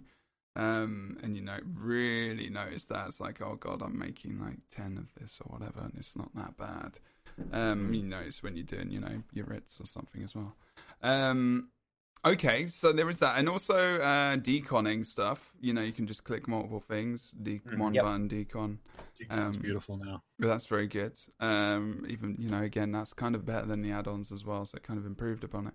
I mean, that's that's what I like at least that they're doing with these. It's not like a half-assed, half-assed um, kind of effort, like to go between you know what the add-on is and what they're trying to create. They're actually trying to improve upon these things, and maybe they've Yeah. talked to these people. I I want to say that they've maybe even talked to people at some point in time, or maybe they don't need to think because the so. add-ons there. But I would assume. they've done it with a few things um add-on wise because um there weren't combat numbers to start with there Mhm. wasn't uh buff visuals for timers and such to start with there wasn't Right. this this multi-craft idea and there were add-ons that did this for you and over time zos has implemented across the board for the whole base game stuff like this. So we don't have to mess around with so many add-ons. Yeah, so they have noticed that, you know what, some of these things that are being used are actually pretty cool and we could just apply it to the base game rather than making things really complicated. Right. obviously it's a lot to do their end but it does it has come through from several different community based add-ons into the main, main game. It's really cool that they allow kind of that sort of stuff to come through. They do listen to people. They do know what as players really want They do. They really do. Okay. Anything else from multicrafting that you guys enjoyed that I've not really mentioned? Or like you guys should check it out if you're listening at home and you're, you're big into crafting. Even if you're not big into crafting, even just deconning stuff to get stuff you you know to not just sell it and to get useful items is is, is a massive improvement. Uh, in all honesty, because I'm going to go on to quite a big one um, for me as well, specifically. Um, was the skill lines for alt characters. Um, now I. I really am torn on this one. Um, and I want to emphasize that I have a lot of respect for Zos. I I really feel like they're they are a good company full of awesome people. They're extremely talented. But when I saw the cost of this, I was really disappointed. Agreed. Um, because it is bad. it is bad. And I was like, this is mm, i mean i can understand on one level what they're trying to do it's meant to be a really like for the amount of time that it takes to do some of these things i understand but to Yeah. make this thing worth more than a dlc amount and all these other things i find to be quite ridiculous and i mean I- is the, uh, what is what Yeah, is it like how many crowns is it for some like some of them are up to 3k crowns Three- Yeah. 3k sorry yeah yeah, Yeah, Um, I It's think you it's were only something that's- twenty, but or only two K, but yeah, most of them are.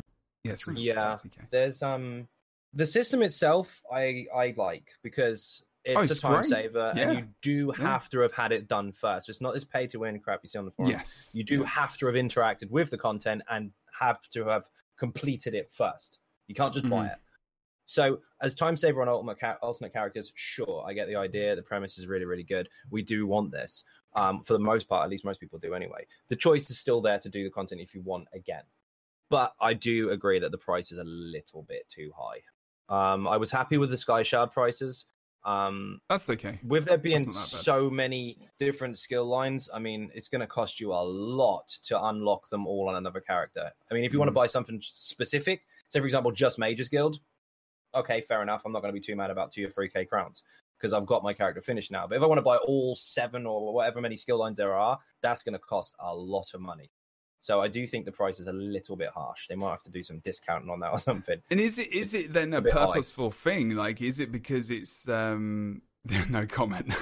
um, and, and I want to I want to again say that I do have a massive amount of respect, but this kind of feedback, critical feedback, like honest feedback, is so important to give. hmm um, and to tell you how they feel because at the end of the day, they want to know that you don't feel shitty about something.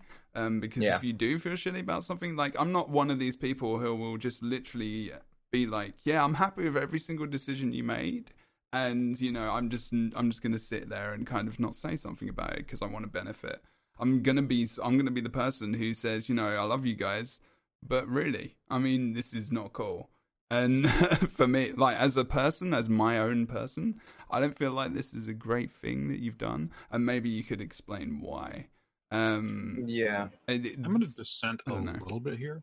Yeah, I'm actually fine with the prices with one caveat, and this is I had the same problem with the Sky Shard and the same problem with the outfit slots. Mhm. I loathe that these are per character. Mhm. because I, I absolutely hate that you can put money onto a single character and then delete it and that is gone for like that that to me is just why. Um Mhm. beyond that so with the actual price point on them i'm fine with it sort of. If the intention is okay you want a way around this and you have more money than time sure throw money at it that's Yeah, yeah, fine yeah. I don't care. but you're not supposed to simply buy your way around the content. No, you no, no, the first no, time but you're not supposed to buy your way around it the second time. You're supposed to do the content the second time. And the price point is steep enough that it's like yes you can. If you if you look at like if you look at Cyrodiil and just see it as a plague on humanity and don't want to ever set foot there again Yeah. you can buy your way around the alliance war if you're willing to spend bucks for it but do you, is it really that bad Mm. is it really that bad or are you willing to go back into Cyrodiil and you know put your time in and then come back out with the skills you want Or, or Um, battlegrounds, yeah. I mean, it's, yeah, yeah. depending whatever. I mean, I know there are people, and I know what you're saying. Like, there is there is a part of me where I'm like, you know, it it makes a business sense in terms of making sure people are playing the game and they are in that concept because they Yeah. they Yep. want to sell it. Like, it's a good thing for them in terms of revenue. But it's not they. It's not massively important because they must be doing. They must be doing well. Um, Yeah. I mean, we know that just from the amount of you know response, like with, with Twitch, you know, going earlier in the year to Twitch and saying, you know, we've got this year plan. You know, not many people do that at all. And like even just mainstream games and just say, you know, we want to hire you for the day and, and deliver what we're doing for you know get and, and be on the front page of Twitch, hundred k viewers, etc., etc. Some guy, you know, thing gets a tattoo, and uh, and Which he uh, had to do within three seconds of the Yeah, stream. exactly. um, and uh, plus, plus, well, no, not poor. It's awesome. Um, I'm kind of jealous, and you know that kind of thing. You know, it gives you the sign. You know that they're on the up and up, and you know reviews are awesome. They get you know best MMO Mhm. for five years in a row, or something like that. Um, Yep. and you know they're doing really well. Um, so they don't need obviously, but they still need to have a revenue, you know, and more revenue. Think about these ideas, but also keep the game populated and keep the people in these different areas. Because the thing about ESO is, and the beauty of the game is, and which is very unique to pretty much any MMO. I'm not going to lie, is that people are still doing shit in different areas, and that is what they're good at.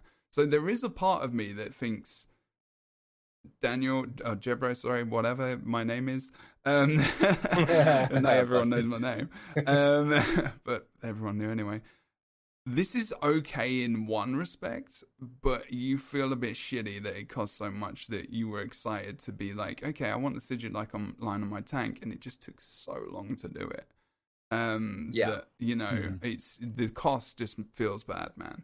Um, and it, it's the thing which is making me want to now go and do it, but also I just I kind of don't want to because it was long and it took a long time. And okay, it's stream content and all this kind of stuff, but I'd rather do new stuff and stuff that I haven't done because there's so much stuff I haven't done in the game yet.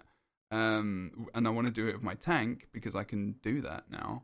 I have to go and start do the stuff I've already done, and I- and I don't necessarily want to do that. But I also don't want to spend three thousand crowns. So you know, am I a tight ass? Am I lazy? I mean, it's to throw up between the two, really. Yeah. it's like, and it's like you know, my situation might be very individual and unique. Um, but I don't know how. There's a lot of that. stuff on the Crown Store these days. There's so much stuff to try and purchase. Mhm. Um, and this obviously adds to that, which isn't necessarily a bad thing. You've got choices, but I do agree that the price is a little bit. I like mm. the system. I'm really happy that we've got it. It's, Yeah. it's brilliant, but it's just. Uh, I would say bring it down a bit. Bring it down to where the sky shards are.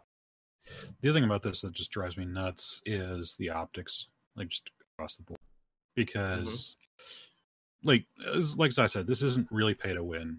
Maybe there's an edge case on low level character, intro PvP, with Sky Shards purchased and with the skill skill lines purchased. But outside of that, weird edge case where you're spending a lot of money for something you can only use for a Well, that's also an issue, isn't it? The PvP Yeah. side, because people. This is the. I say people. I use that term loosely. Are just the complaints I've seen. Um, the the fear is that people will get ahead of the game if you like in Mhm. PvP. PvP does obviously scale you up if you're lower level, but it only goes to what 150. 160. It does go to 160 now. Well, either way, it will put you up to where everybody else is to an extent, although your stats are a little bit higher. Um, what is the problem? Is it the fact that people are getting too powerful with the scaling system with those skill lines already unlocked? Or is it that the person that's up against them doesn't think they can beat them now that they've got the same stuff as them? It's not even that. 'Cause that's an issue also. No, it's, it's not even so that, though. people It- It's a about perception. Meteor. Have It's you like seen? said- Sorry, carry on. It's like I said at the beginning, though. It's a perception thing. Like it's an optics. Yeah, you yeah. look at it, you see it. Because, quite frankly, this doesn't matter for pay to win in Mhm. low level PvP. What matters there is you take your character, you take something like a Sorc, you take a Necro, you've spent time, you've gotten it to level cap, you know how this thing works inside and out. And even when you're limited to six skills total, like, you know, just the first six off each skill line, Yeah. you can still turn people inside out with that. Yeah, of course. I mean, especially if you're a Dragon Knight or something like that, because some of Oh, your, yeah. your most effective skills for PvP are actually really, really low level. Mm-hmm. Um, they're some of the first things you unlock. And well, same thing also, with the Sorc. Like Yeah, low exactly. level Sorcs are disgusting in PvP Yep. if you know what you're doing. But then you then somebody you know like they get completely steamrolled Mhm. and they go look at the crown store and it's like oh you can buy these skill lines. Wait, I wasn't beaten because they were better than me. I wasn't beaten because they have superior knowledge of the game. I wasn't beaten because they're actually running two full five piece sets at per rarity. Mhm. I was beaten because they bought their way there, even though it's not true. yeah, that perception. that's true. People It- mis- misinterpret it a little Yeah. Do you bit. think You're right. people Um, think that though? Do the thing I've, I've seen as that? well is like people go, oh, they'll have Mages Guild at level 10 or whatever. That's not fair. I've seen characters at level 20 taking advantage of the scaling system. Obviously, golded out Mhm. all their crafted gear, got a few skills that they wanted for their build. They've made it perfect at level 20, and they have got Mages Guild max already when at level 20. say, so do it doesn't right make now a difference. anyway. Exactly. You just So when, what when it comes to exactly, so when it comes to buying them off the store, people's argument saying, "Oh, well, they'll get the skills too early." Too early for who? They can get them already. Yeah. If they focus on it. I mean, if you go out and grind, obviously you're going to out level, and then you're going to Right. be a high level with the skills. But you can already do that. Hmm. I also don't like. Okay, so Except something. Dawnbreaker. basic- Uh, yeah. So, well, you can get that pretty early on though if you actually run for specifically. You'd level up before then, I think, though. If you You'd level, but you, if you if you start grinding at three, you'd end up with twenty five by the time you capped it if you were exclusively targeting them. Mm, yeah, I guess, yeah, Yeah. not far. I mean, it might of be a little higher than that, but it's not. We're not that far outside the range. Like you're still going to be in lobby. Yeah. Yeah. Um, Hmm. the other thing that drives me nuts about this so back when the game released there for a little while it wasn't completely clear what was going on with the vampire like they're designed from the ui to be mysteries. They don't show up in the ui at all. They didn't show up on the ui even when we got all the other skill lines visible at start. Mhm. and so there's this kind of element of okay well you know you can be a vampire in this game which you'll realize the first time you start running into other players who are vampires or you start seeing players wolfing out. But for a new player one of the first things they'll see is they'll go to the crown store and now you got this whole skill line thing and like oh look here you're vampire and if you don't talk to somebody if you don't get that information ahead of time it very easily walks the impression that Mhm. these are paid for books. Hmm. and again, if you know that's what you're doing, the case for a That's while also- now. that has, yeah, this isn't a Yeah. new issue. Yeah, because you could get the bite. I feel really bad for anyone who actually bought a Oh, yeah, in no the kidding. crown store. But Yeah. Well, this is the thing as well. They're skill lines, aren't they? They're 1,000. Mhm. And it's for an entire skill line. So if they're Yeah. 1,500, why are the other skill lines 3K? Because those start at level one. They just unlock it, which you wouldn't Still. have. But yeah. It's a time thing as well, isn't it? I mean, Vamp Mhm. is pretty easy and Werewolf to just up. You know, you don't even need to. People still have try and charge gold for that stuff. Damn. Yeah, no, they do. I mean, a lot of people kind of roleplay that stuff as well, actually, Mhm. and especially Yeah, on PC. I like Oh, it the when, whole um, community loves it. Yeah, they're I like, like it when people are trying to charge for it and someone just runs up and bites them for free, raises the middle finger. yeah, they're just like you know, like five k gold, ten k gold, or something, hundred k gold. You know? Oh Yeah. man, back at launch, Mhm. 40k PC. Oh, wow.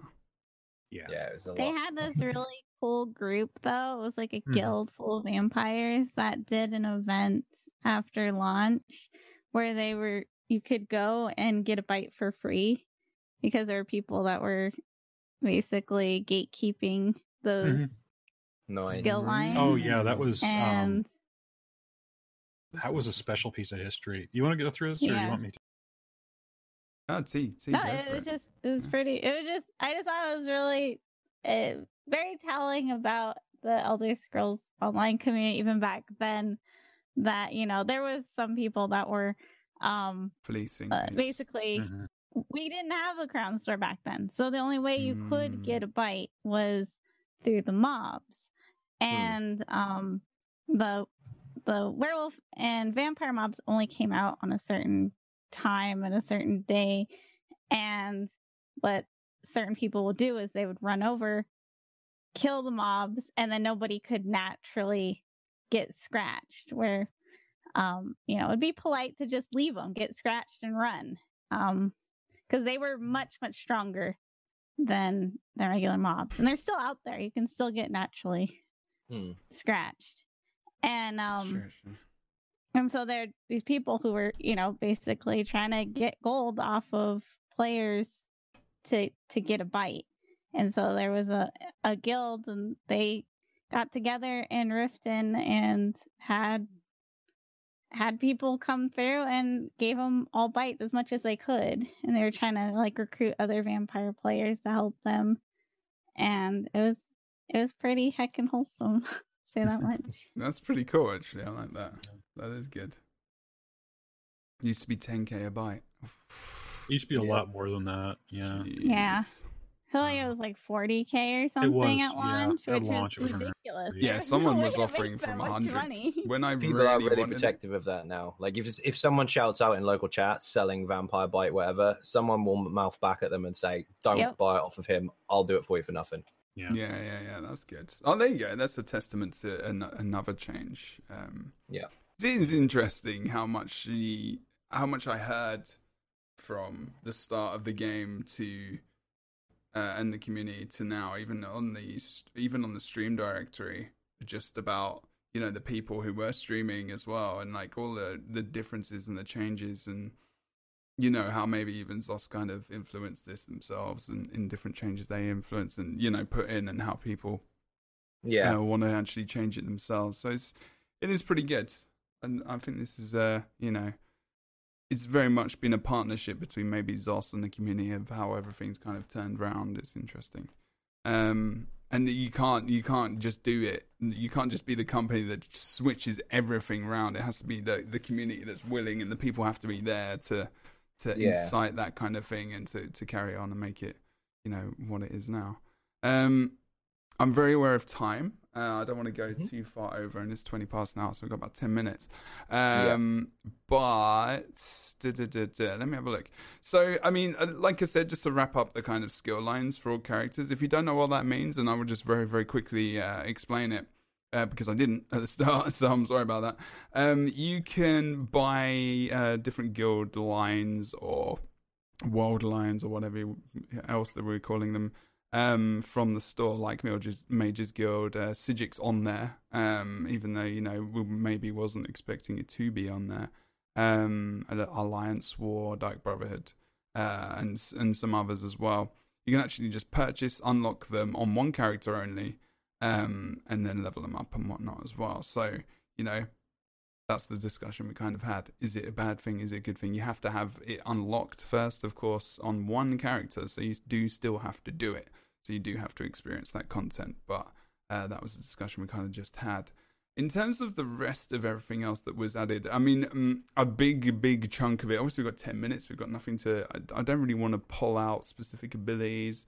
There was a lot of balance. Um, and I'm still questioning whether or not I have a balance uh, podcast because I, I don't really like doing those anymore because things change and people have very different opinions and then I'd have to break it into PvP. I'd even have to break it into BG, Cyrodiil, then Trials, then Vet Dungeons, open world content, and it's way too much of a um, something. I for- think it's. to I think of- we can just sort of wrap this one around. It's not really so much a balance change as a complete re- game combat. yeah, There's been a change with the lead combat designer. It went from uh, Eric Wrobel to I think yeah Brian Wheeler's the one. Brian calling Wade shots. now, yeah.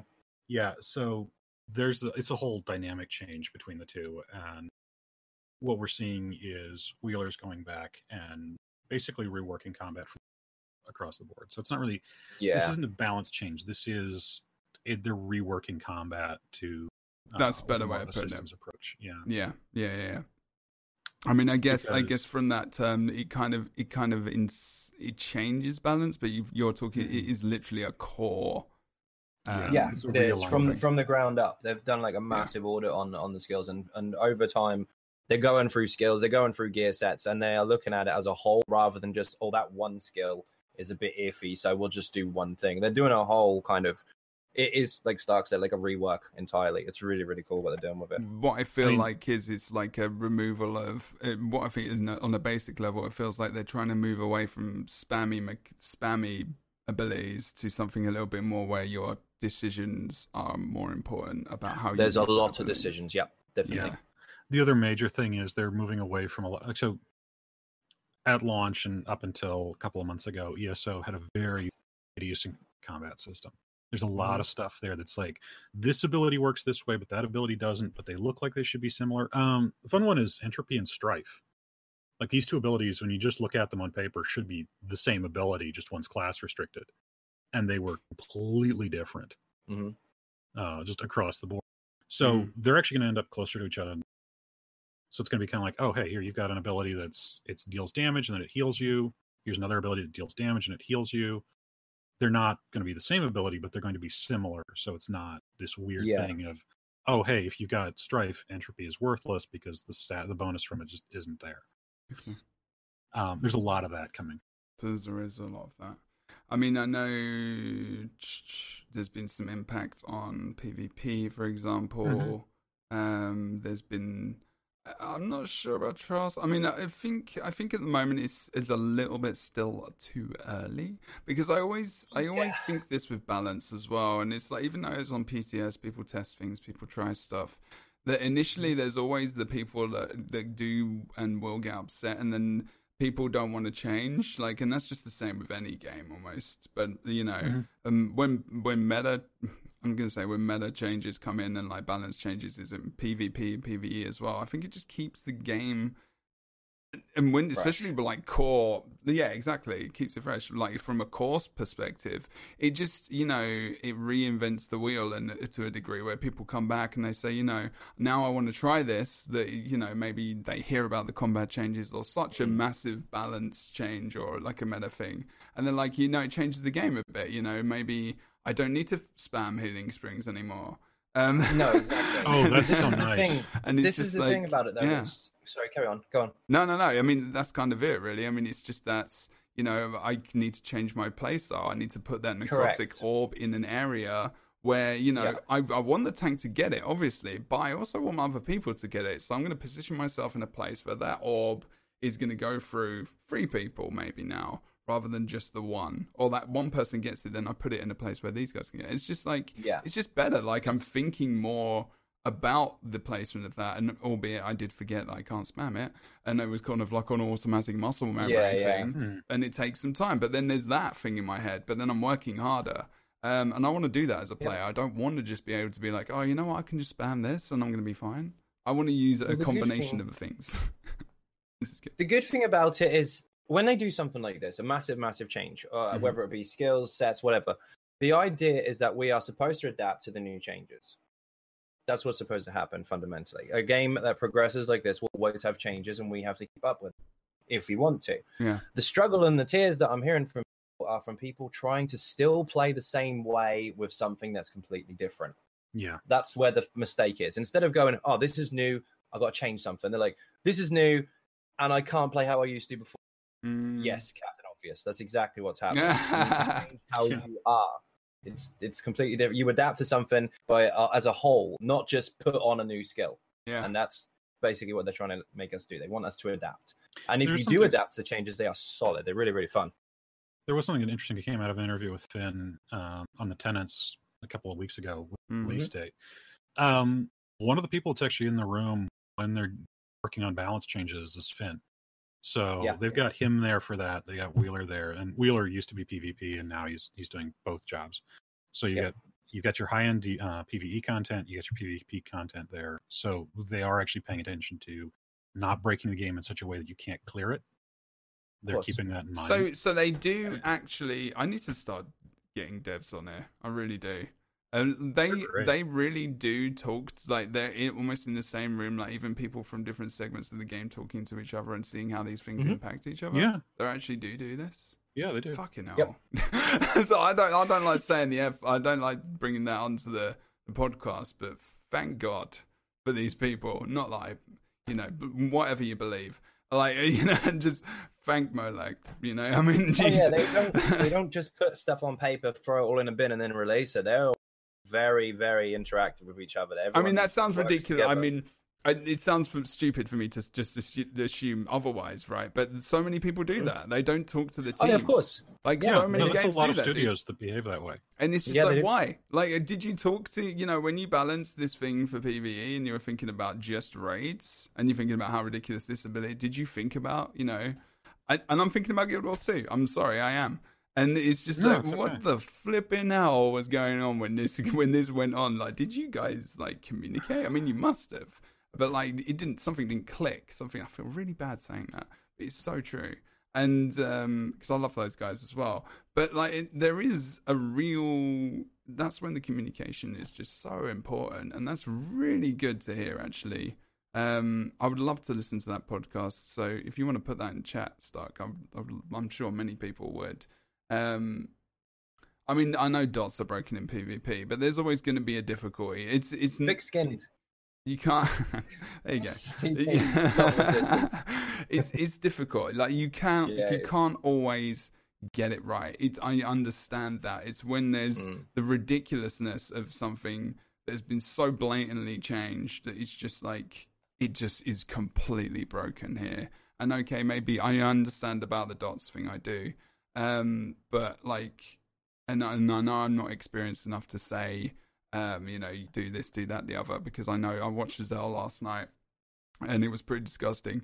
Um, uh, but you know, I feel like maybe, hopefully, there'll be something down the line, or something. There is something people would haven't realized yet, aren't trying, or maybe there's a change that they can be. There are there well. are some options. The the thing about the thing about DOTs and lack of counterplay in PvP is that's not new.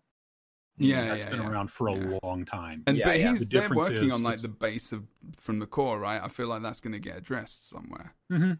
Like it But are feels people like. Yeah. using a lot of cleanse abilities there? That's the thing to also consider. Because if you go up against Templars or anyone using Earth Core, or there's a few sets that do it as well. Loads of different ways to just rip the dots off of you. So, I mean, in one respect, you could run out of juice by constantly cleansing stuff, but then you are forcing other people to just keep reapplying the bloody thing. So they could run out too. You're constantly battling between each other. Lots of different things that you could mess with for that. But yeah, I do think they need to kind of look into it a little bit more. But they did. Was it Q4 they're looking into? So I know they've got balances coming up, but are they doing Next PvP year, stuff for that one, or is it the one after? Might be. Uh, I don't remember. One of them. yeah. So we don't know what's coming. That's the thing. We we we have no idea. At the moment, it's looking bad on paper, and, and if you Mm. play the old way that you did before, then yeah, sure, you're going to get wrecked. Um, but there's there's two things. One is obviously adaptation to to play, like change how you're doing things, or the other is we have no idea what to expect next. They could be doing anything. Yeah, I know what. I know what Cyclone's saying in chat. He's talking about costs, and you're like, if you change your play style to the point where you're so not Recovery, aggressive, yeah, and you're spamming something to get rid of something, you're not really fighting. You you just you're just kind of surviving, and I think you know that's kind of part of it. It's like you can have That's these true, things, but you are the one being hit. Yeah, I mean, well, this is the thing, you know, it, the the joy of PvP is being able to, you know, Yeah. do damage, Splat and people. you know, you can you cleanse something, it goes, it doesn't just get reapplied automatically, like really, really Yeah. quickly and easily, or just from then there's, you've got to worry about a proc from a monster set. Okay, before we start going into this situation of where we're going down the balance and the conversations of this because it's dangerous, um, we are going to actually end, but um, it, it's the conversation. I think maybe I should have some really roundabout com- podcast about this at some point in time because I think it's something people would like to. You can go on about it for hours. Trust This me. is the problem. I've done. I mean, I did. I used to do So PvP easy. Yeah. PvP podcasts. Um, to you know, I think I used to have about a thousand people on these for Guild Wars 2 on their main channel, and it was like, you know. I felt that I shouldn't have done it sometimes. I was just like, this is, Yeah. oh God, this is a dumpster fire waiting to happen. And it would just be like, you know, complaining and all this kind of stuff. And uh, I, I personally think that, like Stark said, um, and he, he put it in a very, very good way.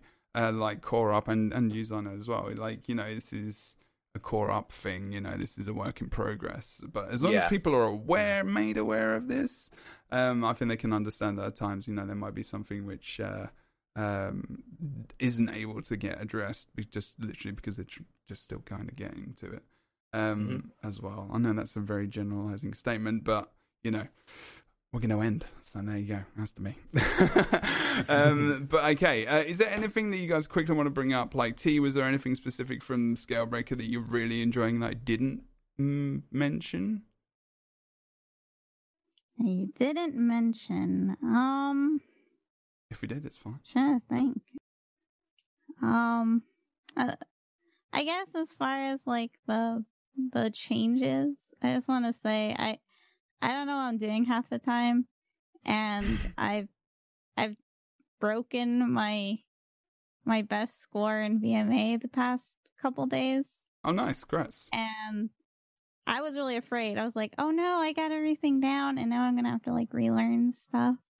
Um, it wasn't as bad as I thought, but I also know that there are other classes and other roles that are are having a lot rougher. I play a Magicka Nightblade, and I also know some people are like, "It's dead," but whatever. I've been playing Magicka Nightblade since launch. It was dead when it when the game launched. Yeah. So if any like no one really played it at all. So um to me it's like, you know, i if you just kind of stick with something it's like when people come in and they're like, What is the best class?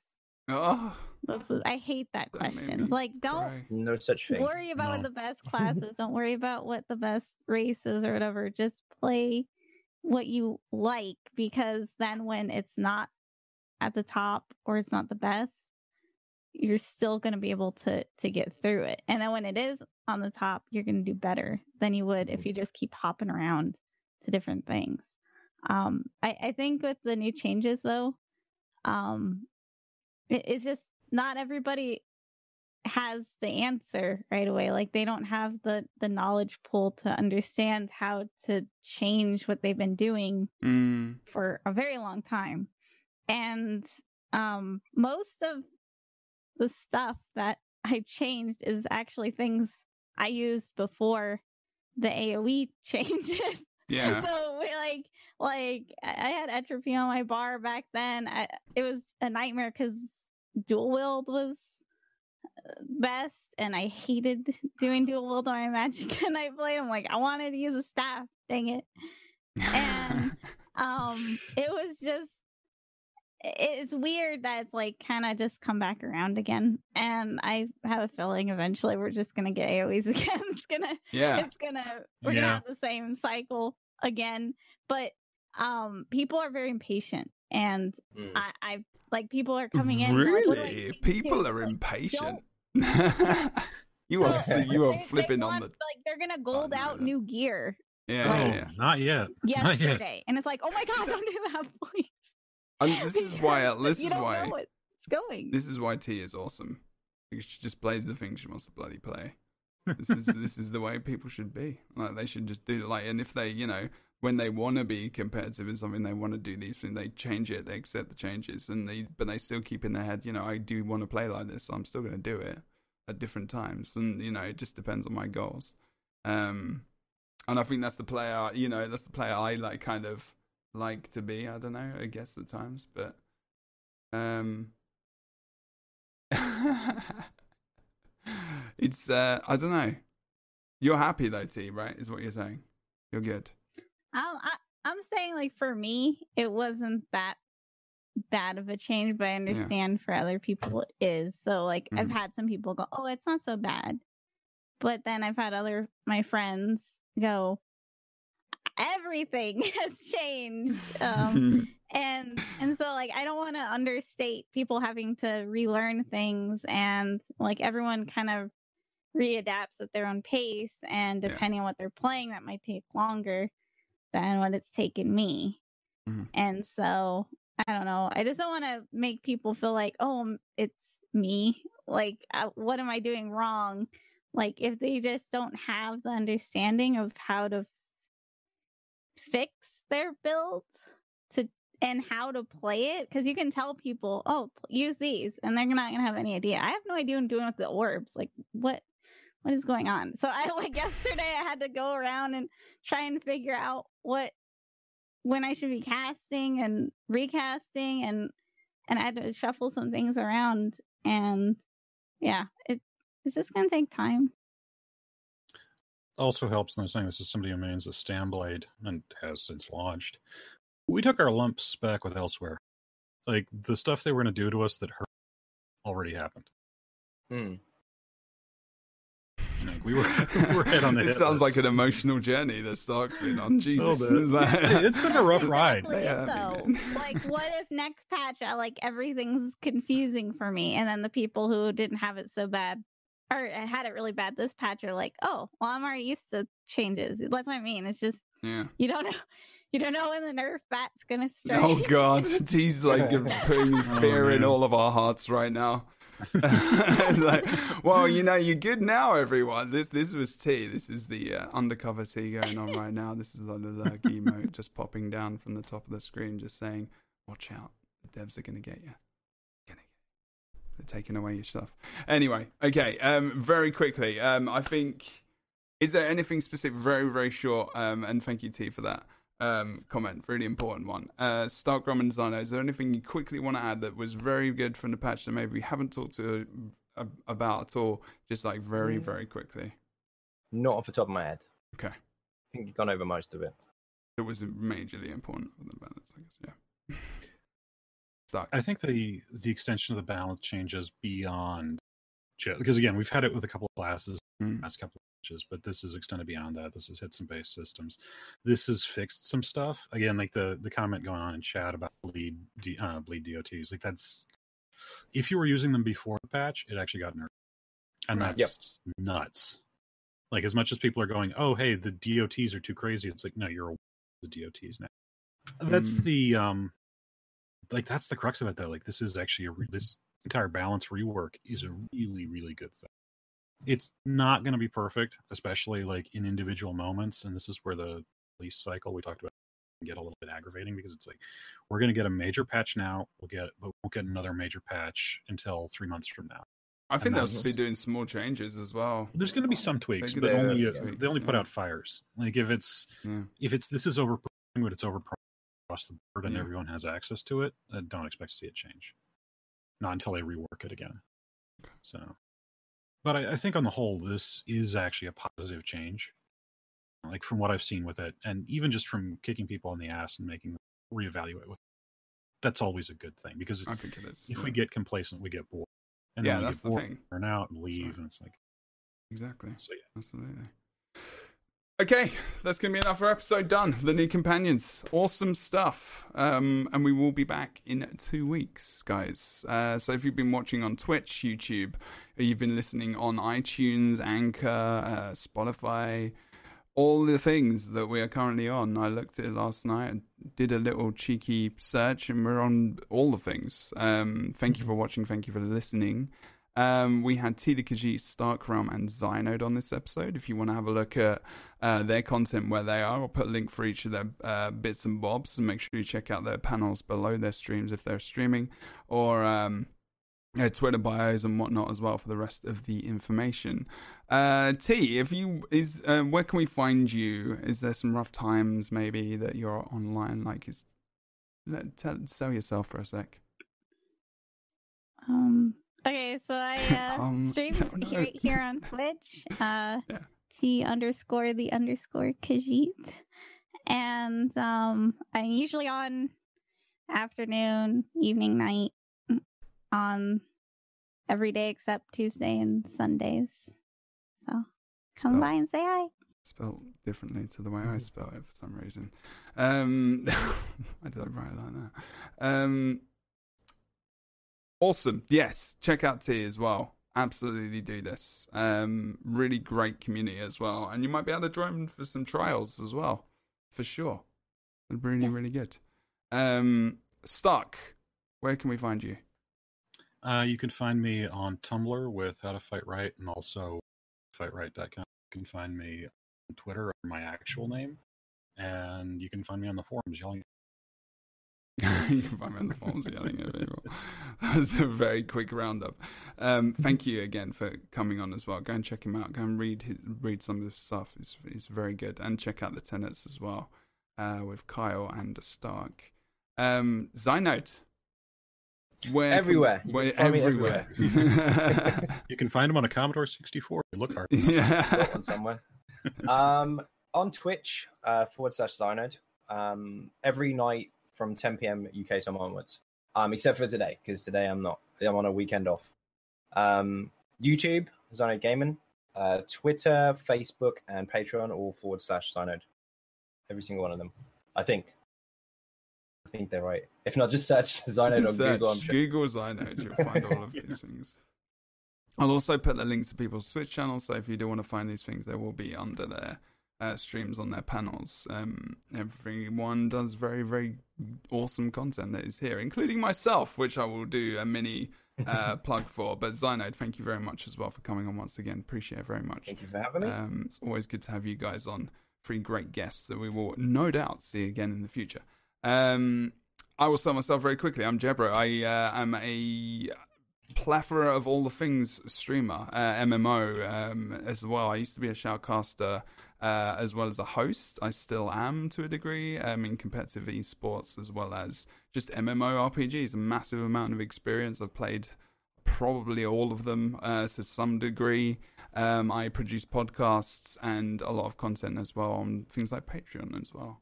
Um, come check out the streams, twitch.tv slash Jebro Unity, obviously, uh, Jebro Unity on Twitter and YouTube as well.